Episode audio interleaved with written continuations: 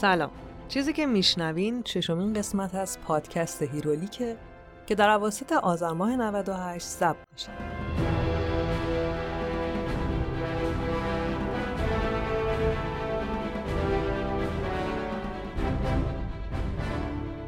هیرولیک روایت تولد و زیست ابرقهرمان هاست.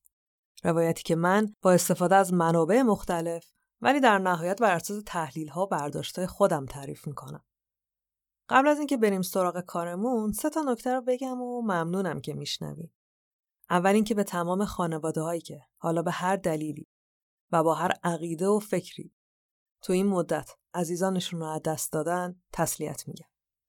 دومم این که از دوستای عزیز و با معرفتی که تو سایت هامی باش هیرولیک رو فراموش نکردن و با کمکاشون به من کلی روحیه دادن واقعا ممنونم. امیدوارم لیاقت این همراهیتون رو داشته باشم. آدرس سایت حامی باش رو هم می‌ذارم تو توضیحات اپیزود که اگه دوست داشتین یه سری بهش بزن. حالا برسیم به نکته سوم. نکته سوم اینه که من و نسرین شمس رفیق عزیزم که کار لوگو و کاورای باحال هیرولیک رو انجام میده یه پروژه جدید شروع کردیم به اسم کوتانجانت. نمیگم چیه فقط آدرسش رو می‌ذارم تو توضیحات این قسمت. اگه دوست داشتین یه سر بهش بزنین. مخصوصا اگه واسه یلدا نقشه دارین و دنبال یه ایده خفن میگردین. خب اینم بگم که این قسمت قرار نبود اینی باشه که الان هست ولی یهویی اتفاقای افتاد که زد به سرم که اینیش کنم که الان هست. حالا چی هست؟ قسمت ششم هیرولیک در مورد رمان مصور و بینظیر واچمنه. کتابی که سال 1985 منتشر شد و یه جورای comic رو به قبل و بعد از خودش تقسیم کرد. من فائق تبریزی هستم و به کمک بردیا برجسته نژاد این پادکست رو تهیه می‌کنم. این شما و این ششمین قسمت از پادکست هیرولیک.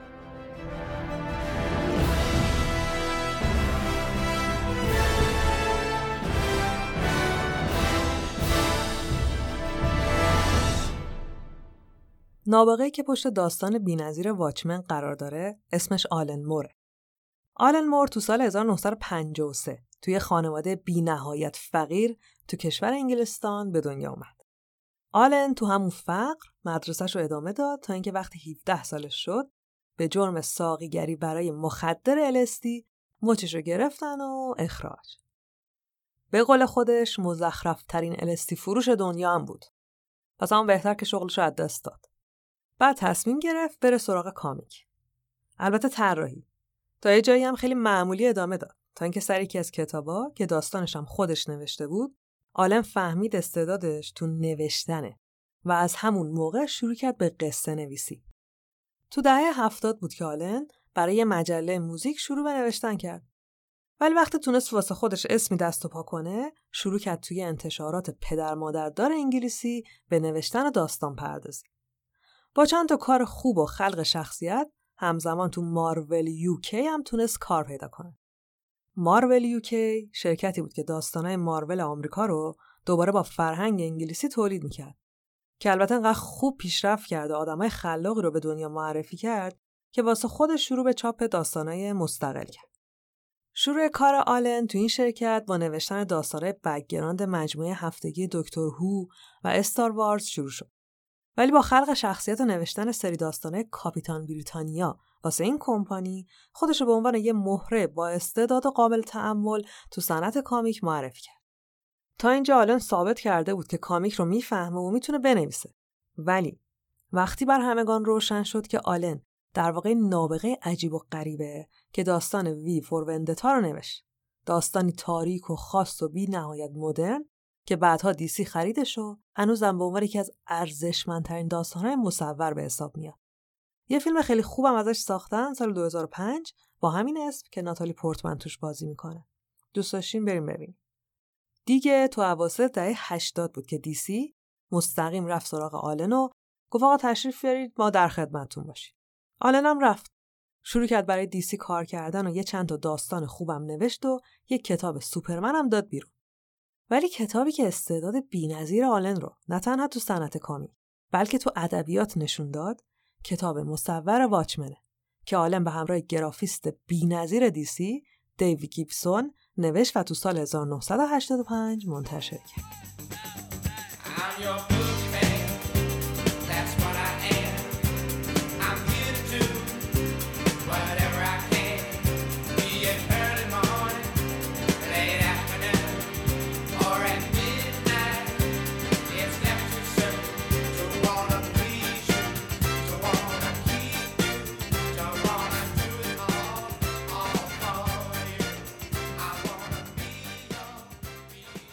دیو گیبسون هم متولد انگلستانه و سال 1949 تو شهر لندن به دنیا آمد.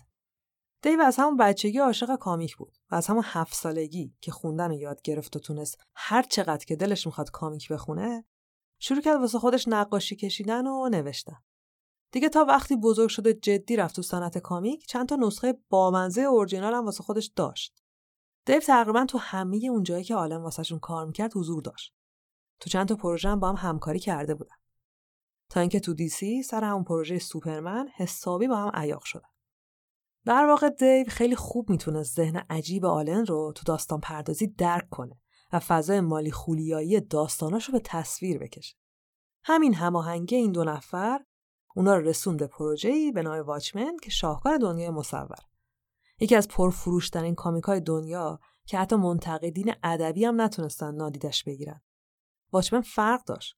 دنیای مصور منحصر به فردش هم خیلی دور و خیالی بود همونقدر واقعی و قابل لمس بود که حس تاریکی که منتقل می‌کرد و می‌تونستی تو هر فریمش درک کنی و بفهمی. داستان مدت زیادی بود که تو ذهن آلن مور ریشه کرده بود. آلن تصمیم گرفته بود که از یه سری کاراکتر شناخته شده ولی بیکار تو داستانش استفاده کنه.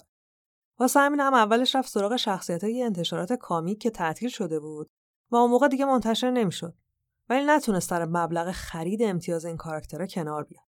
از اون ور یه کمپانی بود به اسم Charlton Comics که یه انتشارات بازنشسته این صنعت بود. کاراکترش هم گذاشته بود برای فروش. DC هم رفت سراغش.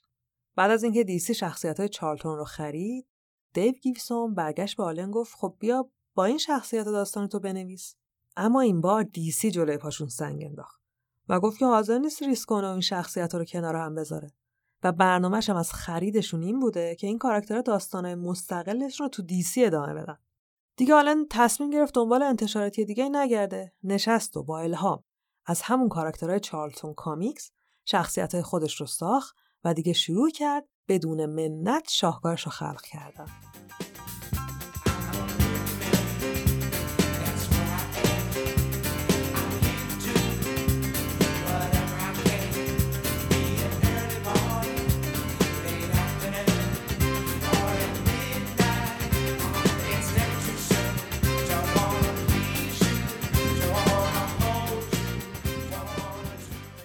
واچمن در واقع محصولی بود از اعماق اشتیاقی که آلن واسه این سند داشت. یه داستان به پیشیدگی رمان.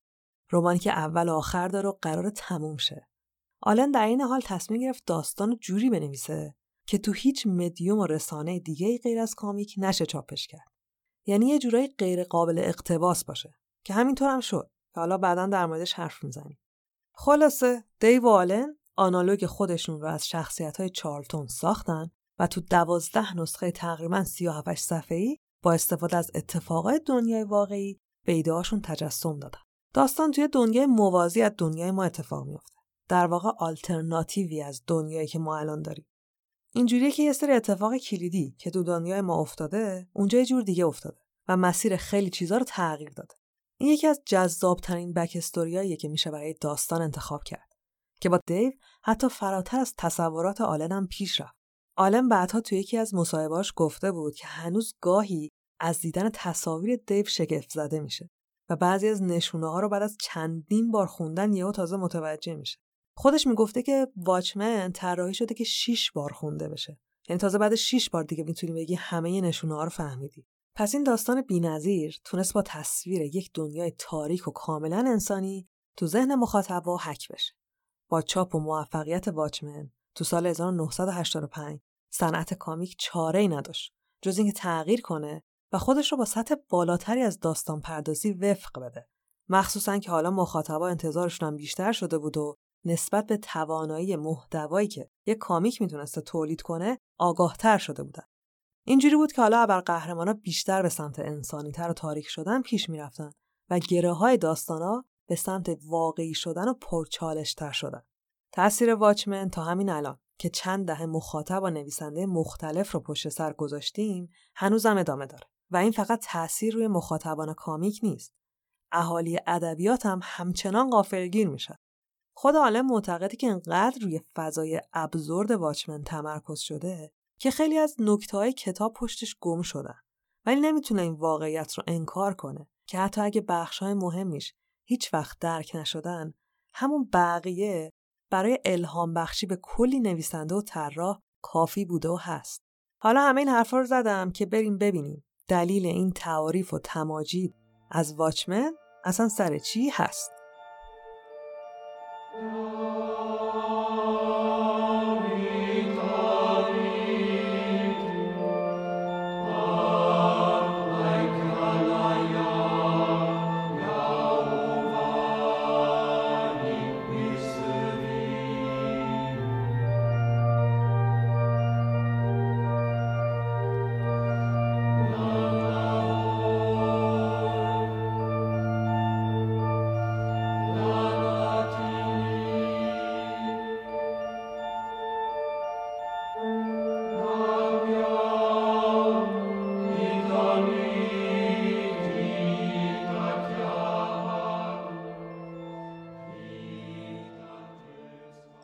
کلی داستان واچمن حول یک گروه از ابرقهرمانا یا حالا دقیقتر بخوام بگم ماجراجویان ماسکداری میگرده که تو آلترناتیو دیگه ای از دنیای ما زندگی می‌کنن.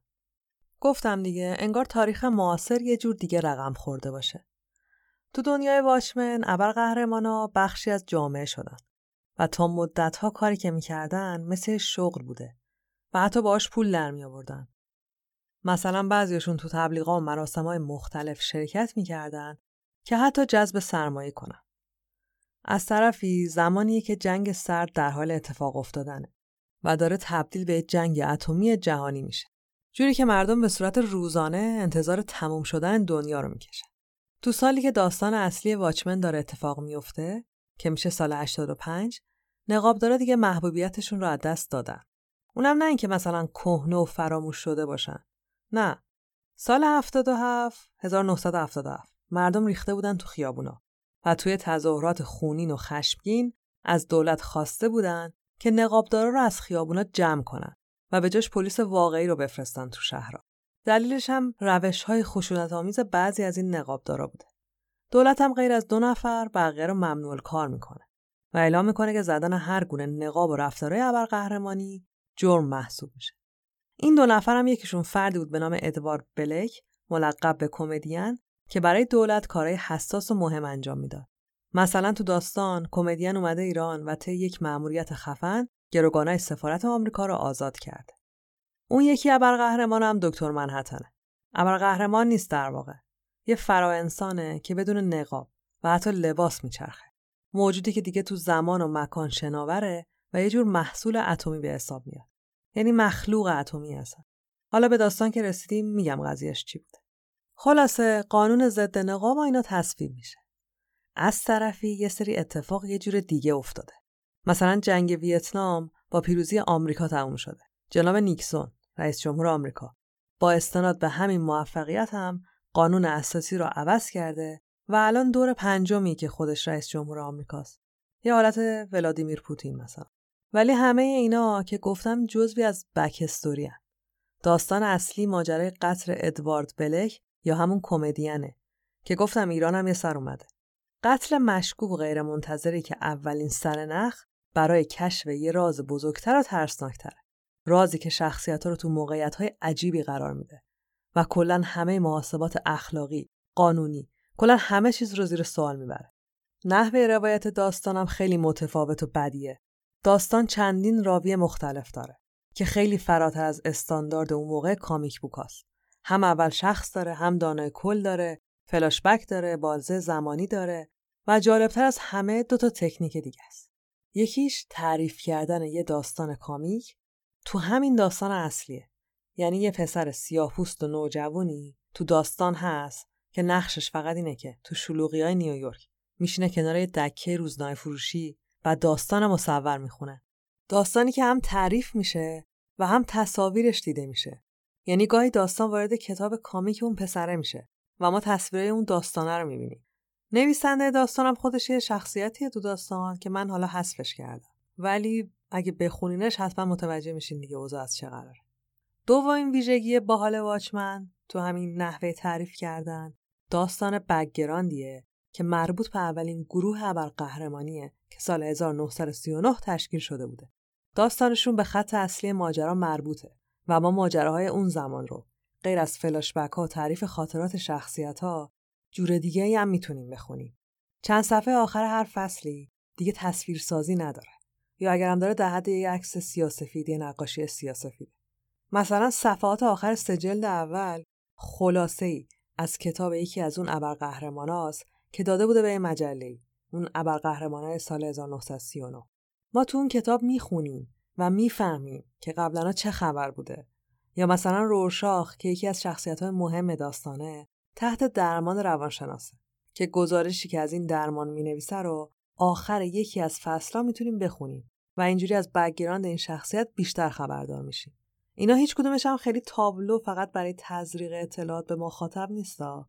واقعا اونجا کاشته شده تا داستان هرچه جذابتر پیش بره و مخاطبم ترغیب بشه به دنبال کردن یعنی اصلا جاش اونجاست یعنی اونو باید بخونی تا آخر صفحه 37 38 بعد بخونی نحوه تصویرسازی هم چیزی فراتر از هر داستانی بوده که در گذشته چاپ می شده. تمام نکات حتی گرافیتی های روی دیوارهایی که تو نیویورک به تصویر کشیده شده مهمه و یک تأثیری رو داستان و فضا داره. از نظر تکنیکی هم سعی کرده همه چی رو منطقی کنه. مثلا تو کامیک های دیگه واندر وومن یا هالک یا حالا هر کی. وقتی می‌خواد یه شمشیر برداره که یکی رو بکشه یه ابر میاد بالا سرش که برم یه شمشیر بردارم فلانی را بکشم. در حالی که حالتش هم تو تصویر داره همین نشون میده. و اون یارو هم داره مثلا چه می‌دونم فرار می‌کنه جیغ می‌زنه. نیازی به این زیادگویی اصلا نیست. خب معلومه داره شمشیرشو برمیداره. حتی اون بوم یا کلا یه سری واژه عجیب که تو کامیک نشونه ضربه خوردن هست اینجا به کار نرفته. چون وقتی یکی یکی دیگر رو می‌زنه کاملا معلومه داره می‌زنه. مثلا بوم و شپلق و اینا خب گاهی خنده دار میشه. آلن و دیو با این کار به سطح شعور مخاطبشون احترام گذاشتن و از توضیحات اضافه پرهیز کردن. حالا دو تا دیگه جالبیاشو بگم و بعد میرم سراغ داستان. گفتم دیگه داستان اول شخصم روایت میشه. ولی این اول شخصم عوض میشه. یه نفر نیست. یعنی شخصیت ها هر کدوم یه جای داستان شروع می‌کنن به تعریف کردن زندگیشون و مستقیم با ما حرف می‌زنن. جالب ترینش هم قسمت مربوط به دکتر منحتنه یعنی اون جالبی دومه که از اولی هم جالب تره. جان یا همون دکتر منحتن می‌تونه تو زمان و مکان جاری باشه دیگه. یعنی واقعا نه تنها همزمان می‌تونه همه جا باشه می‌تونه تو همه زمان هم باشه. بنابراین وقتی داره تعریف می‌کنه در هر شرایطی از افعال حال استفاده می‌کنه. برای جان همه چی با هم پیش میره و به نظرش این محدودیت دید انسانه که زمان روی پدیده خطی می‌دونه. خلاصه داستان جذاب، شخصیت و جذاب، اصلا یه وضعی. من میرم سراغ داستان ولی خطی تعریفش می‌کنم.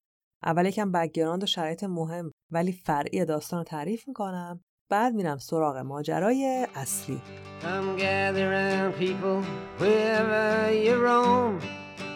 And admit that the waters around you have grown and accept it that soon you'll be drenched to the bone. If your time to you is worth saving, then you better start swimming or you'll sink like a stone, or the times they are changing. سال 1938 کتاب مصور سوپرمن و مفهوم جدیدی از قهرمان به مردم آمریکا معرفی میشه. تو کشوری که سیاهی و جرم و جنایت همه جا رو پر کرد. خیابونا و کوچه ها تو روز کثیف و سرد و پرتنشن. شبا هم ترسناک و درنده و خونخوار. برای مردم هر چیز متفاوتی تبدیل به زنگ خطر و فوبیا میشه. فوبیا از جنگ، از ایدئولوژی، از رنگ و نژاد و جنسیت و تمایلات جنسی. حالا توی همچین دنیایی که چیزی هم به درگیری دوبارش به یه جنگ جهانی دیگه نمونده دو هفته بعد از چاپ اولین سوپرمن یه خبری تو روزنامه ها چاپ میشه که وسط یه دزدی مسلحانه از یه سوپرمارکت تو نیویورک مردی با این نقاب کامل روی صورتش ظاهر میشه و قائله رو ختم به خیر می‌کنه. این میشه تازه شروع ماجرا. مردا و زنای ماسکدار بدون هیچ نیروی خاص و معمولا با مهارت‌های فردی تو جنگ تن به و کنار آمریکا شروع می‌کنن به مبارزه با جرم و جنایت محلی و حتی شهری و تو مقیاسای بزرگتر. این اتفاقا با هیجان استقبال مردم روبرو میشه.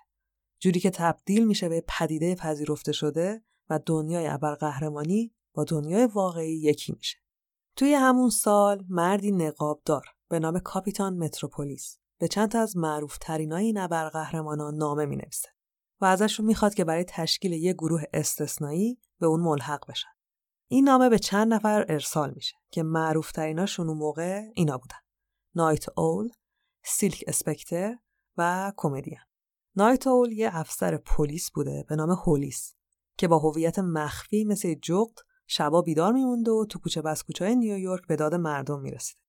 دومی میشه سالی جوپیتر یا سیلک اسپکتر که موازی با قهرمان بازیاش به خاطر زن بودن، طرز لباس پوشیدن و جنگیدنش بد جوری طرفدار پیدا کرده بود.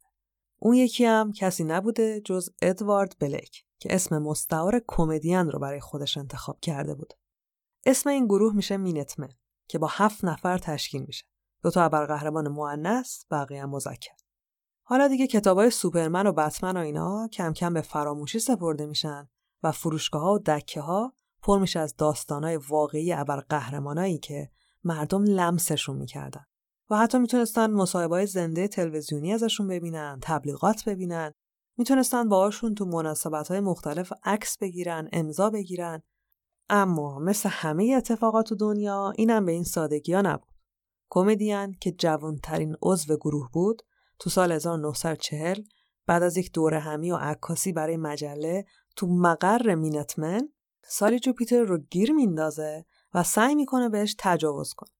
حمله ای که به شدت با مقاومت سالی همراه میشه و همینم باعث میشه که کمدین به قدری شروع به کتک زدن سالی بکنه که زن بیچاره با کلی دنده شکسته و صورت له شده دیگه آخرش تسلیم بشه.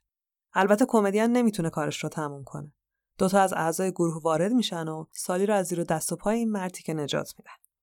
کمدین از همون لحظه اخراج میشه. سالی به توصیه مدیر برنامه‌هاش آقای اشنایدر به خاطر خدشدار نشدن تصویر مینتمن از کمدین شکایت نمی‌کنه. ولی خبر این اتفاق کم و بیش همه جا پخش میشه و قسمت بزرگی از هویت قهرمانی این گروه و کلا نقابدارا برای همیشه آسیب می‌بینه. کمدین از گروه که اخراج میشه تصمیم می‌گیره بره و مستقیم تحت نظر حکومت کار کنه. اما گروه اینقدر هم خوششانس نبودن مثل کمدین. گروه که داشته کجدار و مریض. کارش ادامه می‌داده. در سال 1946 توسط یه خبرچین متوجه میشه که دومین زن گروه یه همجنسگراست و داره اصلا با یه زن دیگه زندگی می‌کنه. اشنایدر که از مدیر برنامه سالی به مدیر برنامه کل گروه ارتقا پیدا کرده بوده سریعا درخواست اخراج این ابرقهرمان همجنسگرا رو میده و البته با موافقت همه میندازتش بیرون. همینم میشه که اون ابرقهرمان و دوست دخترش تنها میمونن دشمناش هم از این فرصت استفاده می‌کنن و انتقام سالهای قهرمانی این زن بدبخت رو به خونبارترین حالت ممکن می‌گیرن. شیش هفته بعد از اخراجش جسد تیک پاره این خانوم با پارتنرش تو آپارتمان کوچیک و تاریکشون پیدا میشه. این دومین مصیبتی بود که گروه باش دست به گریبان شد و به اندازه قابل توجهی همون اعتبار موندهشون هم پایین کشید.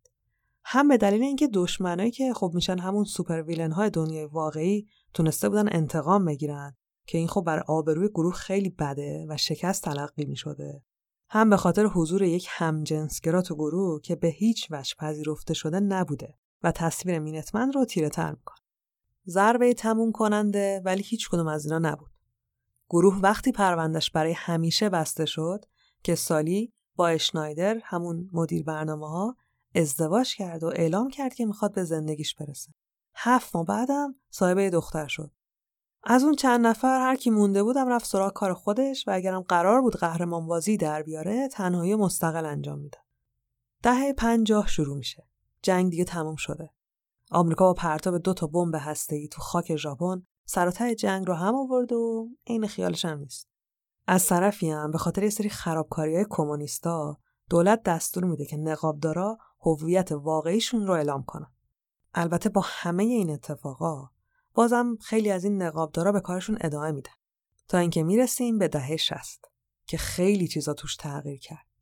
دلیلش هم ظهور موجودی بود به نام دکتر منحتن. Nations around the world still reeling from this morning's announcement, possibly the most significant event in recent history. We repeat, the Superman exists, and he is American. See, at the time, I was misquoted. I never said the Superman exists, and he is American. What I said was, God exists, and he is American. Now, if you begin to feel an intense and دکتر جان استرمن یه فیزیکدان اتمی بود که توی نیروگاه اتمی مستقر تو نیوجرسی زندگی و کار می‌کرد. پدر جان یه ساعت ساز ساده بود. به جان هم حرفش رو یاد داده بود و دوتایی با هم مغازه رو میچرخونده. اینکه سال 45 میشه و از بمب هسته‌ای تو دنیا رو نمایی میشه. دیگه پدر جان پاشو می‌کنه توی کفش که تو باید بری فیزیک اتمی بخونی چون آینده دنیا قرار تو علم اتم خلاصه بشه و این حرفا. جان علاقه ای نداشته ولی رو حرف پدرش هم حرف نمی‌زنه. اتفاقا با نمرات خوبی هم دانشگاه رو تموم می‌کنه و همونجوری که گفتم تو شهر نیوجرسی مشغول به کار میشه. تو یکی از روزهای آگوست سال 1959 جان و دوست دخترش جین که همکارش هم بوده داشتن تو کافتریای محل کارشون قهوه میخوردن. جان همونجا متوجه میشه که ساعت جین رو که قرار بوده تعمیر کنه تو اتاقک آزمایشگاه جا گذاشته. جان میره که ساعت رو برداره. وارد محفظه آزمایشگاه میشه و در رو پشت سرش خیلی صحوی میبنده. آزمایشگاه در حال انجام یک سری تست بوده که همینم باعث میشه وقتی در بسته بشه اتوماتیک قفل بشه و تست شروع بشه.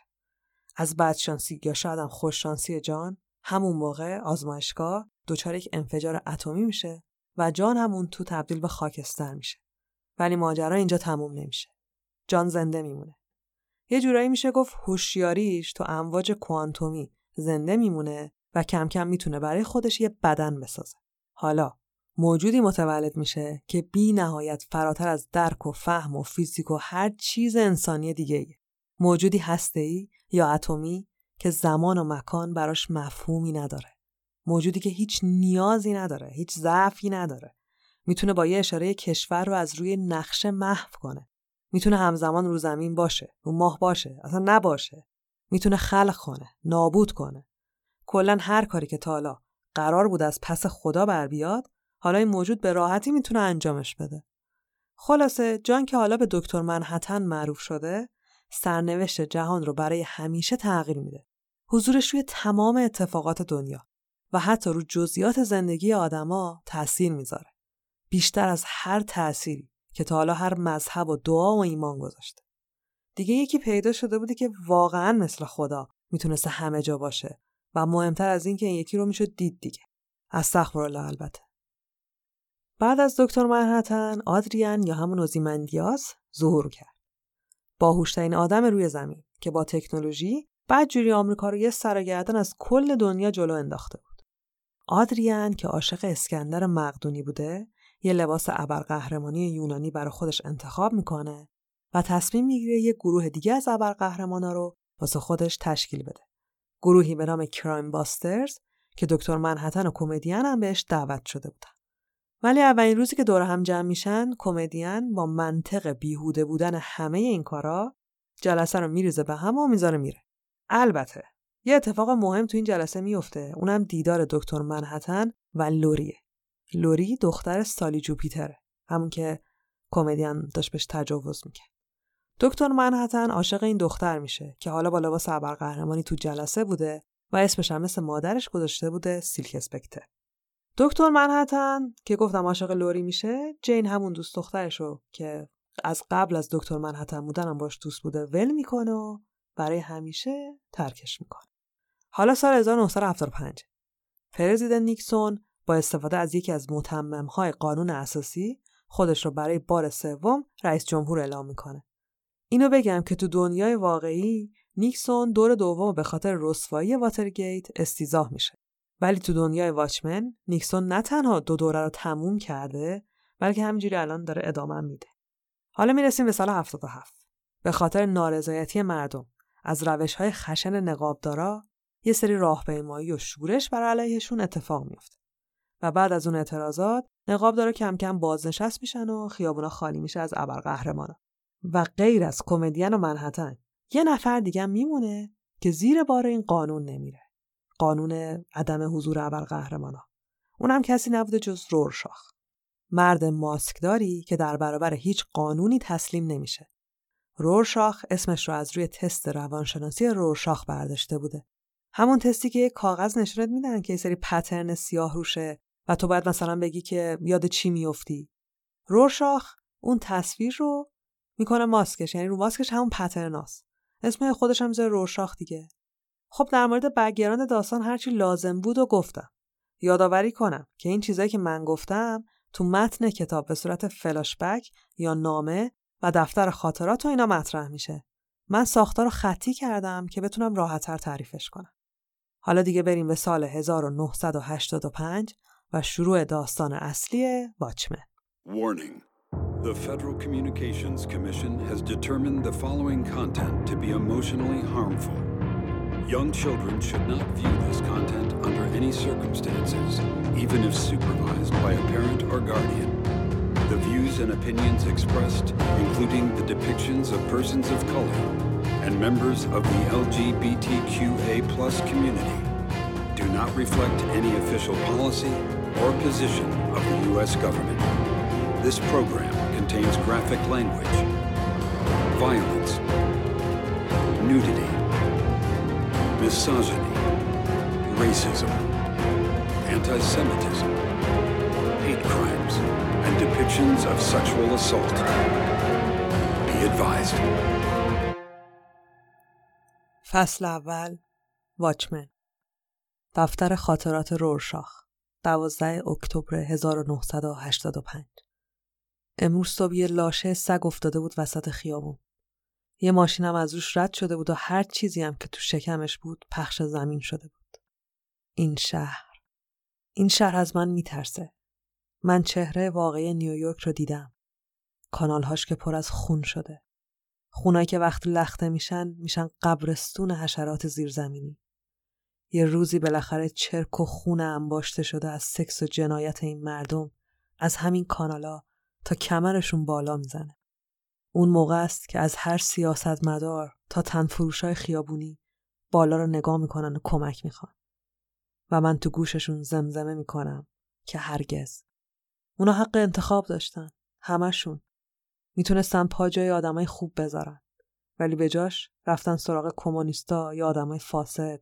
بعدم یه روز بیدار شدن. دیدن همونا تو لبه پرتگاه رهاشون کردن.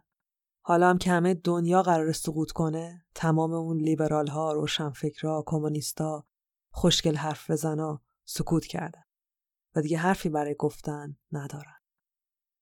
تو یکی از شبای تاریک نیویورک دو تا کاراگاه مشغول بازرسی یه آپارتمان تو یکی از بلندترین برج‌های شهرن. آپارتمانی که متعلق به ادوارد بلیکه. ادوارد بلیک یا همون کمدین. جسد کمدین له و لورده کف خیابون پیدا شده. و به نظر میاد بعد از یه درگیری سنگین از روی تراس خونش پرتاب شده باشه. پلیس هیچ ایده‌ای برای حل این جنایت نداره و به نظرش می‌تونسته کار هر کسی باشه. از دشمنای قدیمی تا خرابکارای دولتی یا اصلا یه دزدی ماهرانه.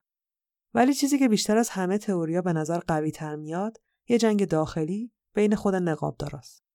اولین کسی هم که به ذهنشون می‌رسه رورشاخ یاقی و ترسناک بوده که همیشه از اینکه رفیقاش ترسیده بودن و خودشونو بازنشسته کرده بودن گله داشته. اما گله می‌تونه منجر به قتل بشه؟ رورشاخ اینجوری فکر نمی‌کنه. بعد از رفتن کاراگاه ها رورشاخ که از ماجرا خبردار شده بوده وارد آپارتمان کمدین میشه. هرچی بیشتر هم نگاه می‌کنه بیشتر احساس می‌کنه که کار دشمن دیرینه یا مثلا چه می‌دونم بیس برای کینه شخصی نبوده این جنایت. به نظر میاد کمدین به دست کسی کشته شده که برای این کار تربیت شده بوده و می‌دونسته چجوری از پس مردی بر بیاد که خودش از پس همه چی برمی اومده. رورشاخ فکر می‌کنه که یه نفر تو شهر پیدا شده که می‌خواد نقابدارا رو یکی یکی حذف کنه. رورشاخ تصمیم می‌گیره به دوستاش یا همون همسنفیاش خبر رو اختار بده. دنیل یا نایت اول دوم داره تو تاریکی به سمت خونش میره. نایتول دومم از بچگی طرفدار نایتول اول بوده که تو گروه مینتمن فعالیت می‌کرد.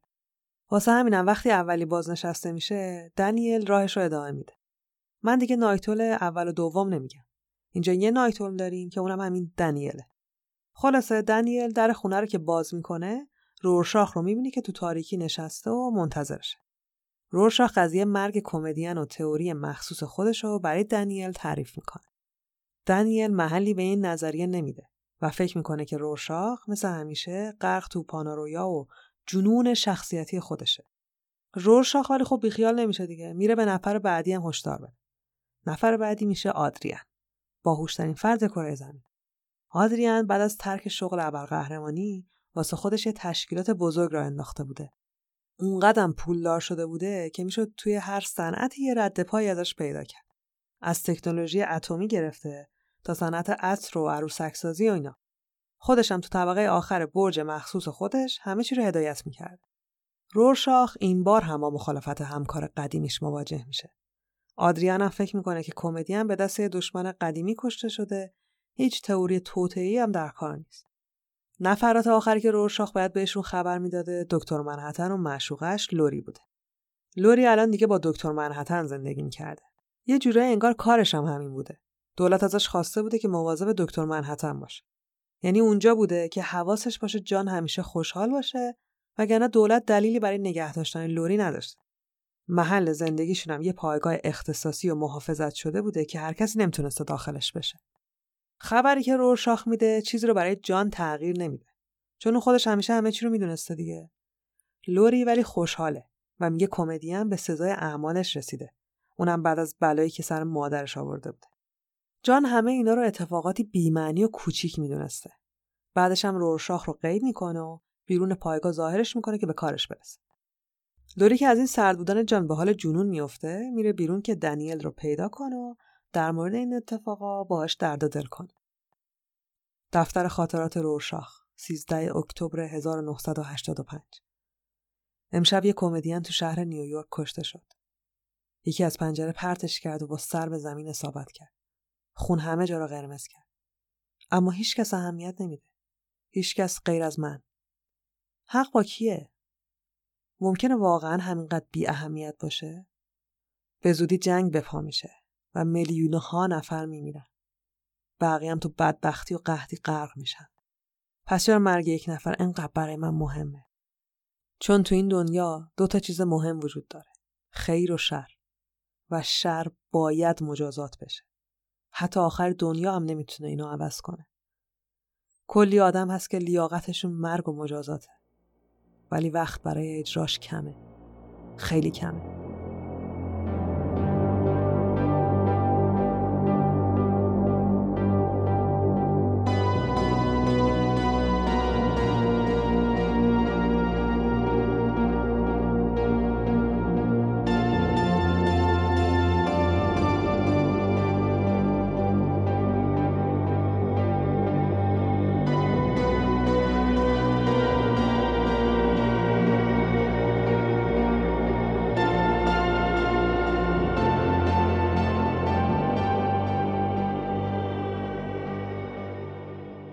فصل دوم دوستان قایب اعضای گروه کرایم باسترز یا هر چی که ازشون مونده رفتن و تو مراسم خاک سپاری کمدین شرکت کردن.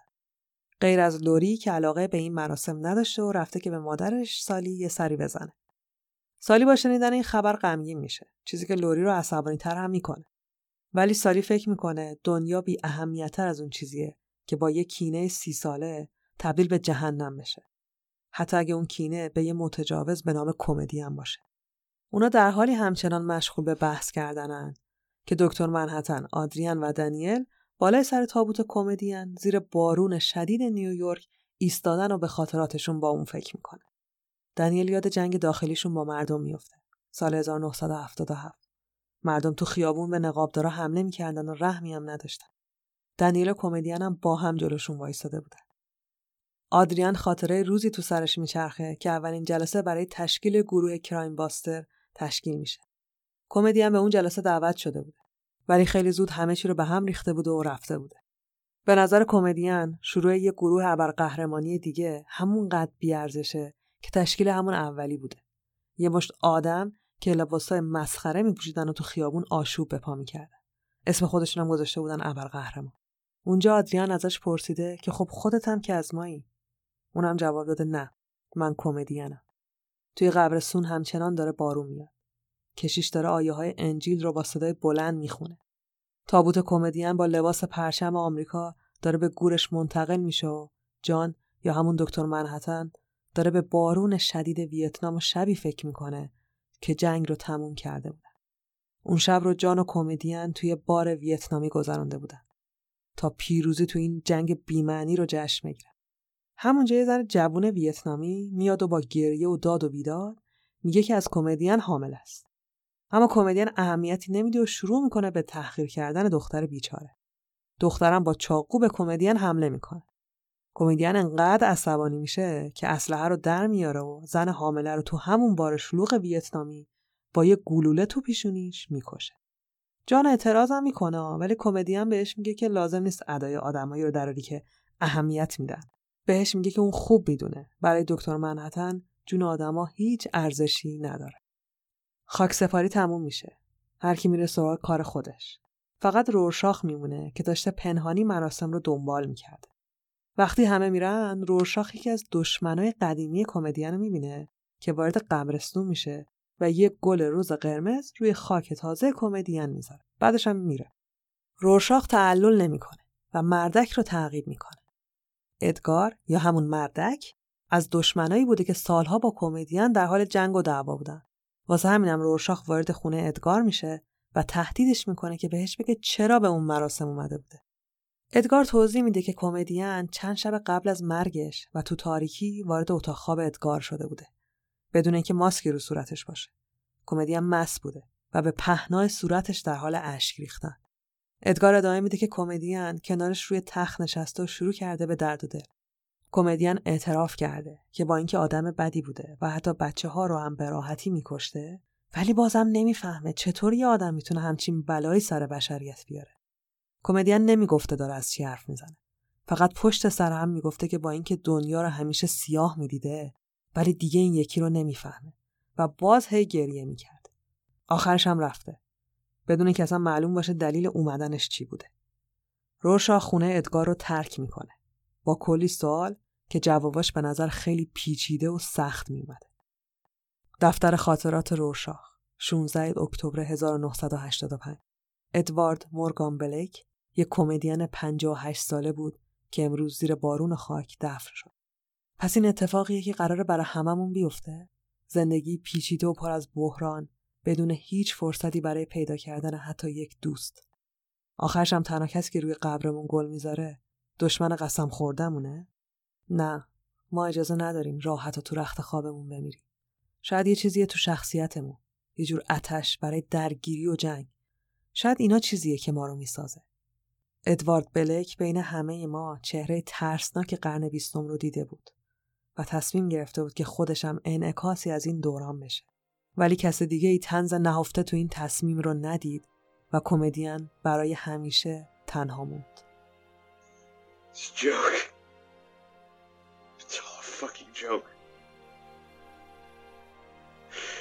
I thought I knew how it was. I thought I knew how the world was. I done some bad things.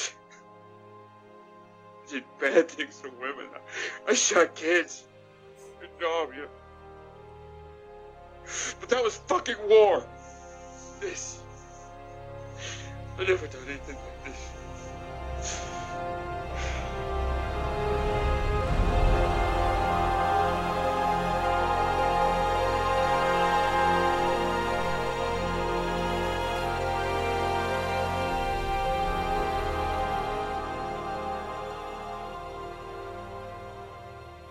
فصل سوم قاضی برای همه زمین تو خیابونای نیویورک همه در مورد جنگ حرف میزن.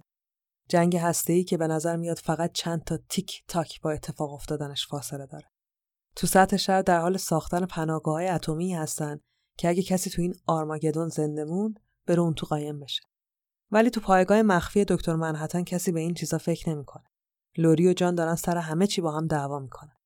لوری البته از این بیشتر عصبانیه که جان در حالی که داشته کار می‌کرده یه دونه کپی که نه دو تا کپی از خودش ساخته که لوری رو تو رخت خواب سرگرم کنه. دختر بیچاره که دیگه واقعا این یکی رو نتونسته بوده درک کنه شروع به داد و بیداد کرده بوده و جان هم مثل همیشه نمیفهمده که خب اصلا این چرا اهمیت داره. دیگه لوری که داشته به مرز انفجار می‌رسیده قبل از اینکه منفجر بشه خونه رو ترک می‌کنه و می‌ذاره میره. دکتر منحتن نمی‌تونسته برای همچین چیزی وقت بذاره. قرار بوده به زودی تو تلویزیون ظاهر بشه و برای اولین بار توی جلسه پرسش و پاسخ با خبرنگارا شرکت کنه. اونم در حالی که برنامه به صورت زنده اونم تقریبا برای کل جهان قرار بوده که پخش بشه. جان تو خونه مشغول انتخاب کردن لباس مناسب برای مصاحبه است. در حالی که جین دوست دختر سابقش تو استودیو ضبط مصاحبه نشسته و داره همه اسرار زندگیش با جان رو برای خبرنگار یکی از روزنامه ها تعریف می‌کنه. جین از زندگی با جان و خیانتش با لوری میگه. ولی چیزی که برای خبرنگار مهمه سرطان گرفتن جین و ربطش به اتفاق اتمیه که برای جان افتاده بوده. گویا تعدادی از آدمایی که اون روزا کنار جان بودن سرطان گرفتن و جانم هیچ وقت کمکشون نکرده. حالا جین اومده بوده تا به همه دنیا بگه که قهرمانشون که مثل خدا میپرستنش هیچ ارزشی برای حیات انسان قائل نیست. دکتر منحتن وارد استدیو میشه. خبرنگار سر جاشون نشستن. سوال و جوابا شروع میشه. همه از جنگ می‌پرسن تا اینکه نوبت به خبرنگار کذایی می‌رسه. اونم پا میشه و هرچی جین گفته بوده رو عین توتی تکرار می‌کنه. سالن به هم میریزه. بقیه خبرنگارا که سوژه خارق‌العاده پیدا کرده بودن دور جان جمع میشن و نمی‌ذارن بره. جانم که دیگه کلافه و عصبی شده بوده تو تلویزیون ملی و جلوی چندین میلیون بیننده فریاد وحشتناکی می‌کشه بعد همه رو غیب می‌کنه تو سطح شهر ظاهرشون می‌کنه. برنامه تلویزیون قطع میشه. دکتر منحتن عصبانی هم زمین رو ترک می‌کنه و میره به مریخ که یکم با خودش خلوت کنه. خلاصه این اتفاق مثل بم صدا می‌کنه. مهمترین و دلگرم کننده ترین اسلحه آمریکا پنج دقیقه مونده به جنگ غیب میشه و بالکل میره مریخ. خبر به رورشاخ هم می‌رسه. خبر که به رورشاخ می‌رسه اون باورش نمیشه که این فاجعه اتفاقی پیش اومده باشه. پا میشه باز میره خونه دنیلو بهش میگه آقا من مطمئنم که غیب شدن جان به مردن کمدین ربط داره و اصلا حالا دیگه فکر می‌کنم که اتفاق گنده تری در حال افتادنه. روشاخ به دنیل میگه که فکر می‌کنه به زودی قرار نوبت اونا هم بشه. خبر از صحنه خارج شدن جان به شوروی هم می‌رسه. حالا اونا با خیال راحت استراتژی حملهشون رو تغییر میدن. دیگه ترسی هم ندارن. رئیس جمهور نیکسون تو اتاق عملیات کاخ سفید نشسته و داره به تصاویر تغییر روش شوروی تو آرایش سلاحاش نگاه می‌کنه. نیکسون هیچ راه حلی نداره. انتظار این حد از ناتوان شدن را نداشته. دکتر منحتن همیشه بخش بزرگی از این جنگ و کلا هر اتفاقی که تو آمریکا میافتاده بوده. نیکسون فقط دستور انتظار میده. تنها راه حلی که به ذهنش می‌رسه اینی که حداقل شروع کننده نباشه.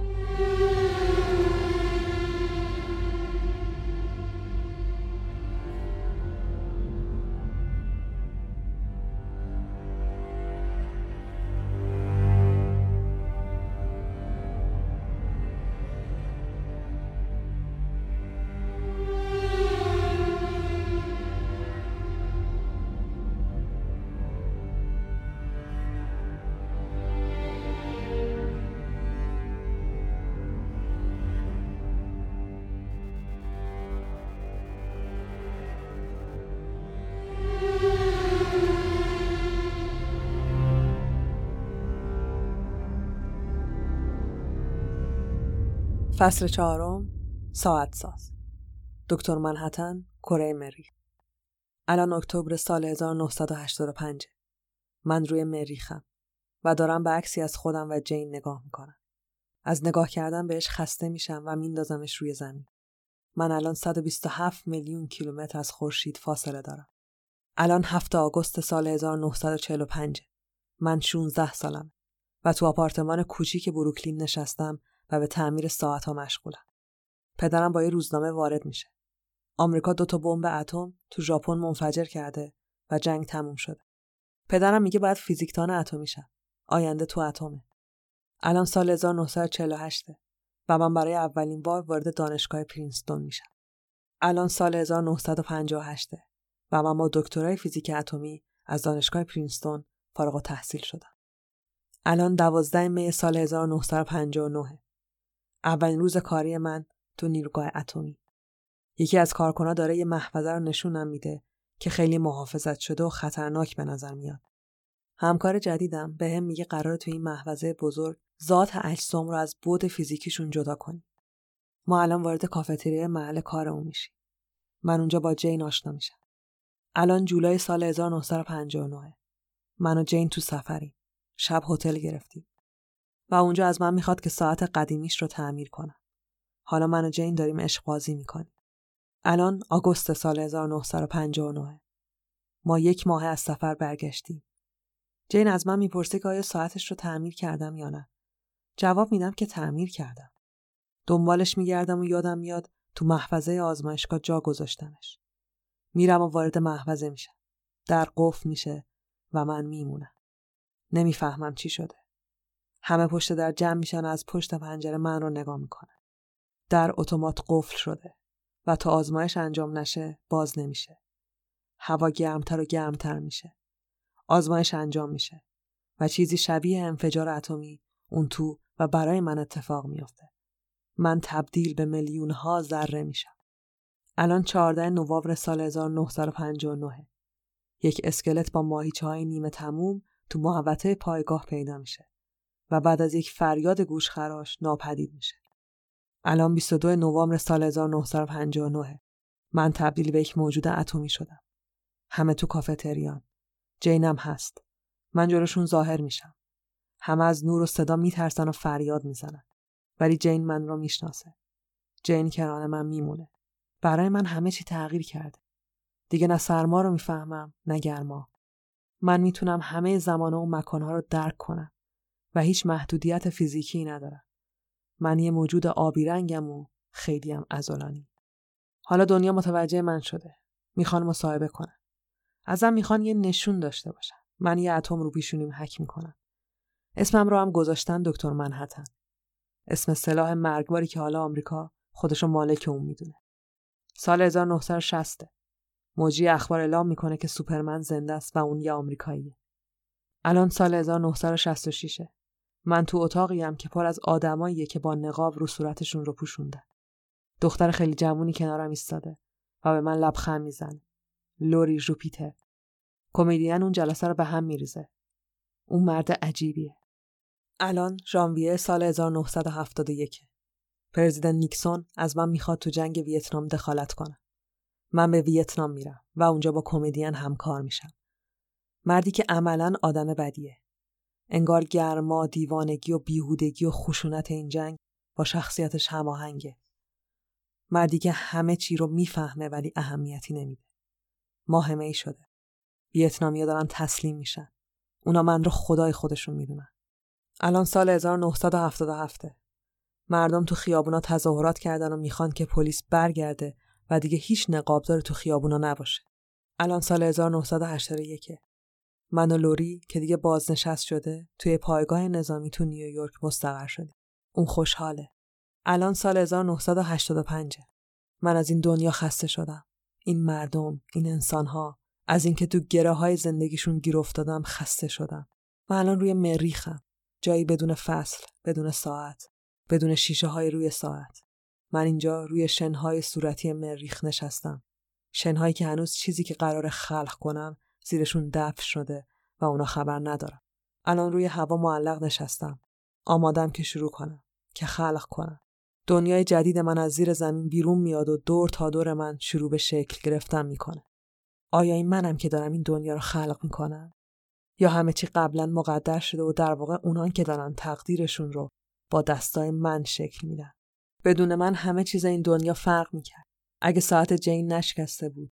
اگه تو اتاقک آزمایشگاه جاش نذاشته بودم. مقصر کیه؟ منم؟ مردی که ساعت جین رو شکسته؟ انتخاب شغلم؟ کدوم یکی اون مسئول همه این اتفاق هست؟ آیا کسی مسئوله؟ آیا دنیا رو کسی ساخته؟ نه. احتمالا هیچ کس. دنیا ساخته نشده. در واقع هیچ چیزی ساخته نشده. همه چیز فقط بوده به همین سادگی و همه چیز هم همیشه خواهد بود. مثل یک ساعت که هیچ ساعت سازی نداره. حالا من روی تراس صورتی رنگ قصری که خلق کردم ایستادم. اگر روی زمین یه تلسکوپ قدیمی هم داشتن می‌تونستن من و دنیای جدیدم رو ببینن. می‌تونستن ببینن که عکسی از روی دست من روی شنها میفته. عکسی از من و جین. قبل از همه چی. الان سال 1945 پدرم تمام ساعتهایی که در حال تعمیرش بودیم رو میریزه تو خیابون. باید جلوشو بگیرم و ساعتهای تیکه پاره رو جمع کنم. اما نمی‌گیرم. دیر شده. همیشه دیر بوده و همیشه دیر خواهد بود. The clock is ticking. We're running out of time. Evil is rising. Second by second, we all cry out, begging for someone to do something before the clock stops.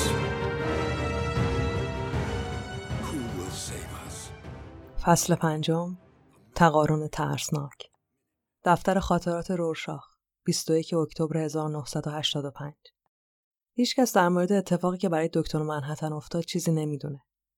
مطمئنم که به سادگی ازش استفاده شده. ولی کی این کار کرده؟ کی ازش استفاده کرده؟ روسیه می‌تونه اولین مزنون باشه. منحتن و کمدین هر دوشون جزء مهرهای نظامی بودن. اما منطقی نیست. نمی‌تونم تمرکز کنم خیلی وقت نخوابیدم. روشاخ تو تاریکی خیابونای نیویورک از جلوی خونه ای رد میشه که جلوش پر از پلیس و مردم جمع شدن برای تماشا. یه شرفند فقیر نیویورکی همسر دو تا بچه کوچیکش رو تیکه تیکه کرده چون به نظرش زندگی کردن دیگه فایده ای نداره. اونم وقتی فقط چند روز به پایان دنیا مونده. برای کسی که گرسنه است تا اون روزم زیاده. رورشاخ به راهش ادامه میده. تو خیابونایی که همه ترسیدن. حالا خبرها نشون از درگیری های بیشتری تو این کلکل اتمی و جهانی میده. مخصوصا که حالا همه می‌دونن دکتر منحتن هم رفته.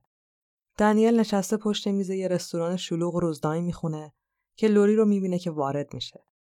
لوری به دنیل میگه که ارتش دیگه اجازه نمیده تو خونه دکتر منحتن بمونه. دنیل خوشحال میشه و ازش می‌خواد که مدتی رو تو خونه اون بگذرونه. توی برج بزرگ و تجاری آدریان همه مشغول کار و پول درآوردنن.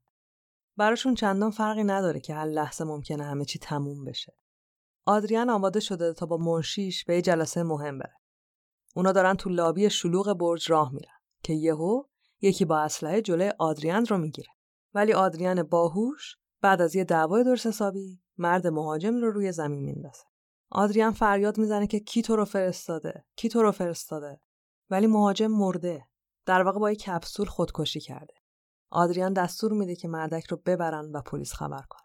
حالا دو تا کارگاه تو دفترشون نشستن و بدون اینکه بفهمن چه بلایی سر کمدین اومده، باید معمای حمله به آدریان رو حل کن.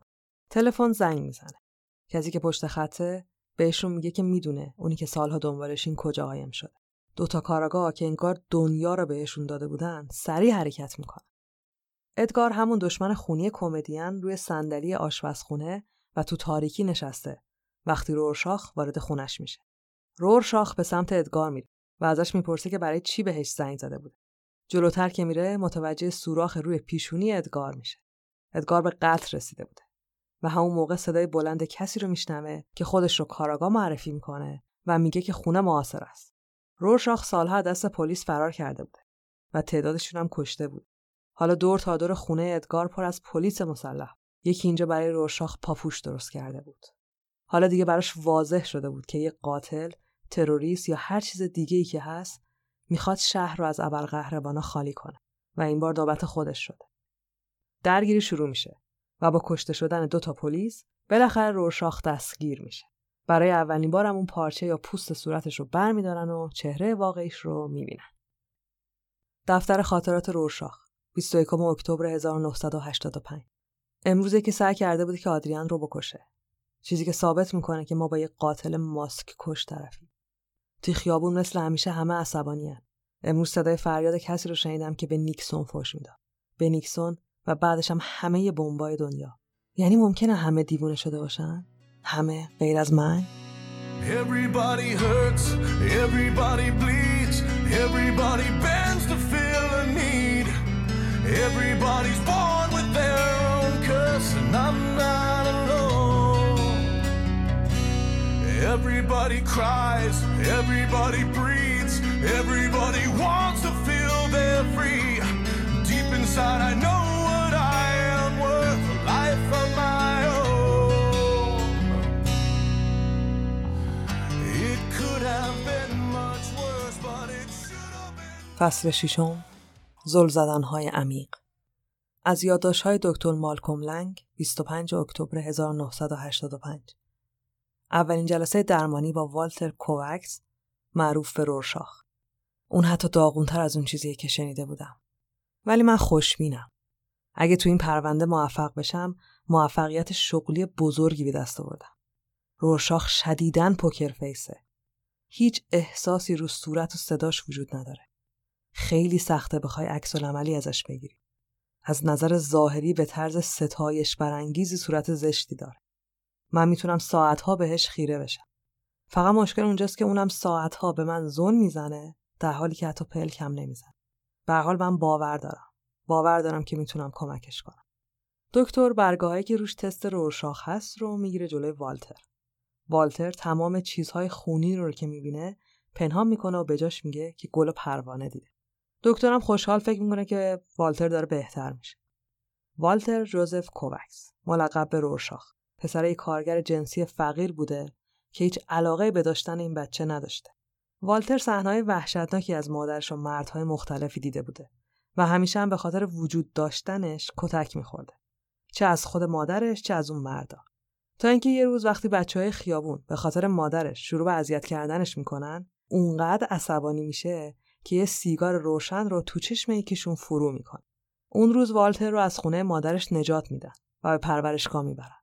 والتر یه پسر ساکت و درس خون بار میاد تا اینکه تو 16 سالگی میره و کارگر یک تولیدی لباس زنونه میشه. یه روز یه زنی میاد و یه لباسی سفارش میده که طرح عجیبی داشته. لباس سفید با لکه های سیاه درست مثل تست رورشاخ. زن هیچ وقت برای گرفتن لباسش بر نمیگرده. والتر لباس رو بر میداره و برای اینکه از شهرش راحت بشه با قیچی قطع قطعش می‌کنه. بعدم میندازتش پشت ماشین که یه روزی بندازه دور. ولی دیگه کلا فراموشش می‌کنه. دو سال بعد تیتر اول همه روزنامه های نیویورک قتل وحشتناک زنی بوده که لباسایی با طرح رورشاخ طراحی می‌کرده. زن بیچاره تو محوطه شهرکی که زندگی می‌کرده شکنجه میشه بهش تجاوز میشه و بعد هم به طرز وحشتناکی کشته میشه. در حالی که بیش از چهل تا از همسایه‌هاش داشتن با خونسردی از تراس خونه هاشون به این جنایت نگاه می‌کردن. والتر که تا به حال به این حجم از کسافت تو وجود آدما پی نبرده بوده میره خونه و تیکای پارچه رو برمیداره و برای خودش صورت می‌سازه. صورتی که بتونه با اون بدون شرمندگی از انسان بودنش تو آینه نگاه کنه. والتر از اون به بعد میشه رورشاخ. مرد نقابداری که به سبک ترسناک و خشن خودش عدالت رو اجرا می‌کنه. عدالتی که به نظر اون هرگز وجود نداشته. ولی اون هنوز والتره. والتره که ماسک می‌زنه. روزی که والتر برای همیشه میمیره و تنها رورشاخ باقی میمونه زمانیه که رورشاخ برای پیدا کردن یه دختر بچه گم شده به خونه مزنون میره. اونجا دو تا سگ بزرگ رو می‌بینه که دارن لاشه های یک انسان کوچیک رو تیکه پاره می‌کنن و می‌خورن. تو شک و ترس غرق میشه. میره با ساتور جمجمه سگا رو از وسط دست می‌کنه. بعدم مرد قاتل رو می‌گیره و تو خونه خودش یعنی خونه هم قاتله میبندتش به صندلی. همه جای خونه رو با بنزین میشوره و مردک رو زنده زنده میسوزونه. رورشاخ وای میسه و سوختن کامل خونه رو نگاه می‌کنه. احساس می‌کرده که تطهیر شده و حالا دیگه فهمیده بوده که انسانیت قرار تا آخر عمرش فلاکت بکشه و هیچ خدایی هم نیست که اهمیت بده. زندگی حیات. رورشاخ حالا فهمیده بوده حیاتی اتفاق رندومه. هیچ پترنی نداره هیچ معنایی نداره هیچ خدا یا نیروی ماورا طبیعی پشت ساخت این دنیا نبوده خدا نیست که بچه ها رو می‌کشه و قصابی می‌کنه خدا نیست که به بچه ها تجاوز می‌کنه و میره سگاش بخورن خودمونیم همش خودمونیم Whatever was left of Walter Kovacs died that night with that little girl. From then on, there was only Rorschach. See, Dr. God didn't kill that little girl. Fate didn't butcher her, and destiny didn't feed her to those dogs. God saw what any of us did that night. He didn't seem to mind. God doesn't make the world this way. We do.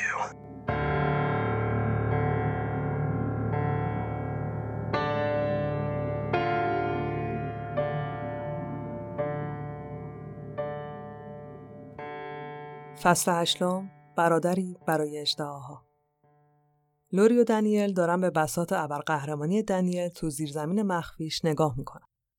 دنیل کلی دستگاه و ماشین داره که هیچ وقت نتونسته ازشون استفاده کنه. و حالا همشون دارن خاک می‌خورن. دنیل نمی‌تونه تمرکز کنه و به لوری میگه که داره به تئوری روشاخ ایمان میاره. مرگ کمدین، حمله به آدریان، رفتن جان، حالا هم که خود رورشاخ زندانی شد. لوری همه اینا رو تصادف می‌دونه و معتقد رورشاخ به سزای اعمالش رسیده. حقش هستن تو زندان بمونه. دنیل که هنوز ذهنش مشغول رورشاخه عصبی تر میشه. لوری که حال این بچه رو می‌بینه بهش پیشنهاد میده که آقا این لباسای جغد تو تنت کن و بریم ماجراجو. سوار ماشین پرنده مخصوص دنیل میشن و تو آسمون شهر نیویورک چرخ میزن. یهو یه ساختمون در حال سوختن می‌بینن که کلی آدم توش گیر افتادن. دنیل و لوری ماسکاشون رو می‌زنن و به عنوان نایت اول و سیلک اسپکتر میرن به نجات گیر افتاده. دو تا ابر قهرمان ما هم چنان هیجان زده میشن از کاری که کردن که تو همون سفینه با هم میخوابن. بعدش هم دنیل باز انقدر هیجان زده و جوگیر میشه که یهو برمیگرده به لوری میگه به نظرم باید روشاخ رو از زندان آزاد کنیم.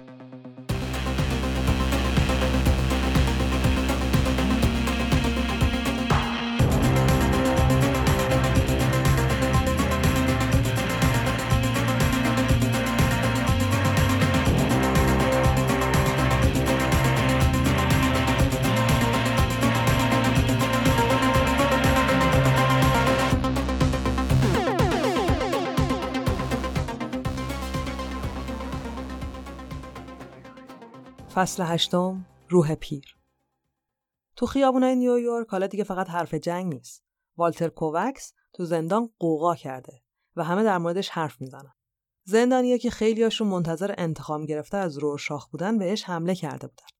اما به طرز شگفت انگیزی و با خشونت زیاد روشاخ حسابشون رو گذاشته بوده کف دستشون بعدش هم دیگه پلیسا انداخته بودنش تو انفرادی. این خبر به گوش لوری و دنیل هم می‌رسه. واسه همینم دنیل برای نجات رورشاخ مصممترم میشه. دنیل داره رو ماشین پرندش کار می‌کنه و لوری قر می‌زنه که چرا تو روز اول بعد از معاشقهشون باید برن دنبال یه سایکوی روانی که از زندان آزادش کنن. اما دنیل مسئله براش بزرگتر از این حرفاست. دنیل فکر می‌کنه که تو این چند روزی که دوستای نقابدارش هر کدوم یه جوری گیر افتادن، جنگم انگار به شدت احتمالش بالا رفته و این دوتا نمی‌تونه به هم بی رفت باشه. مخصوصا رفتن دکتر منحتن.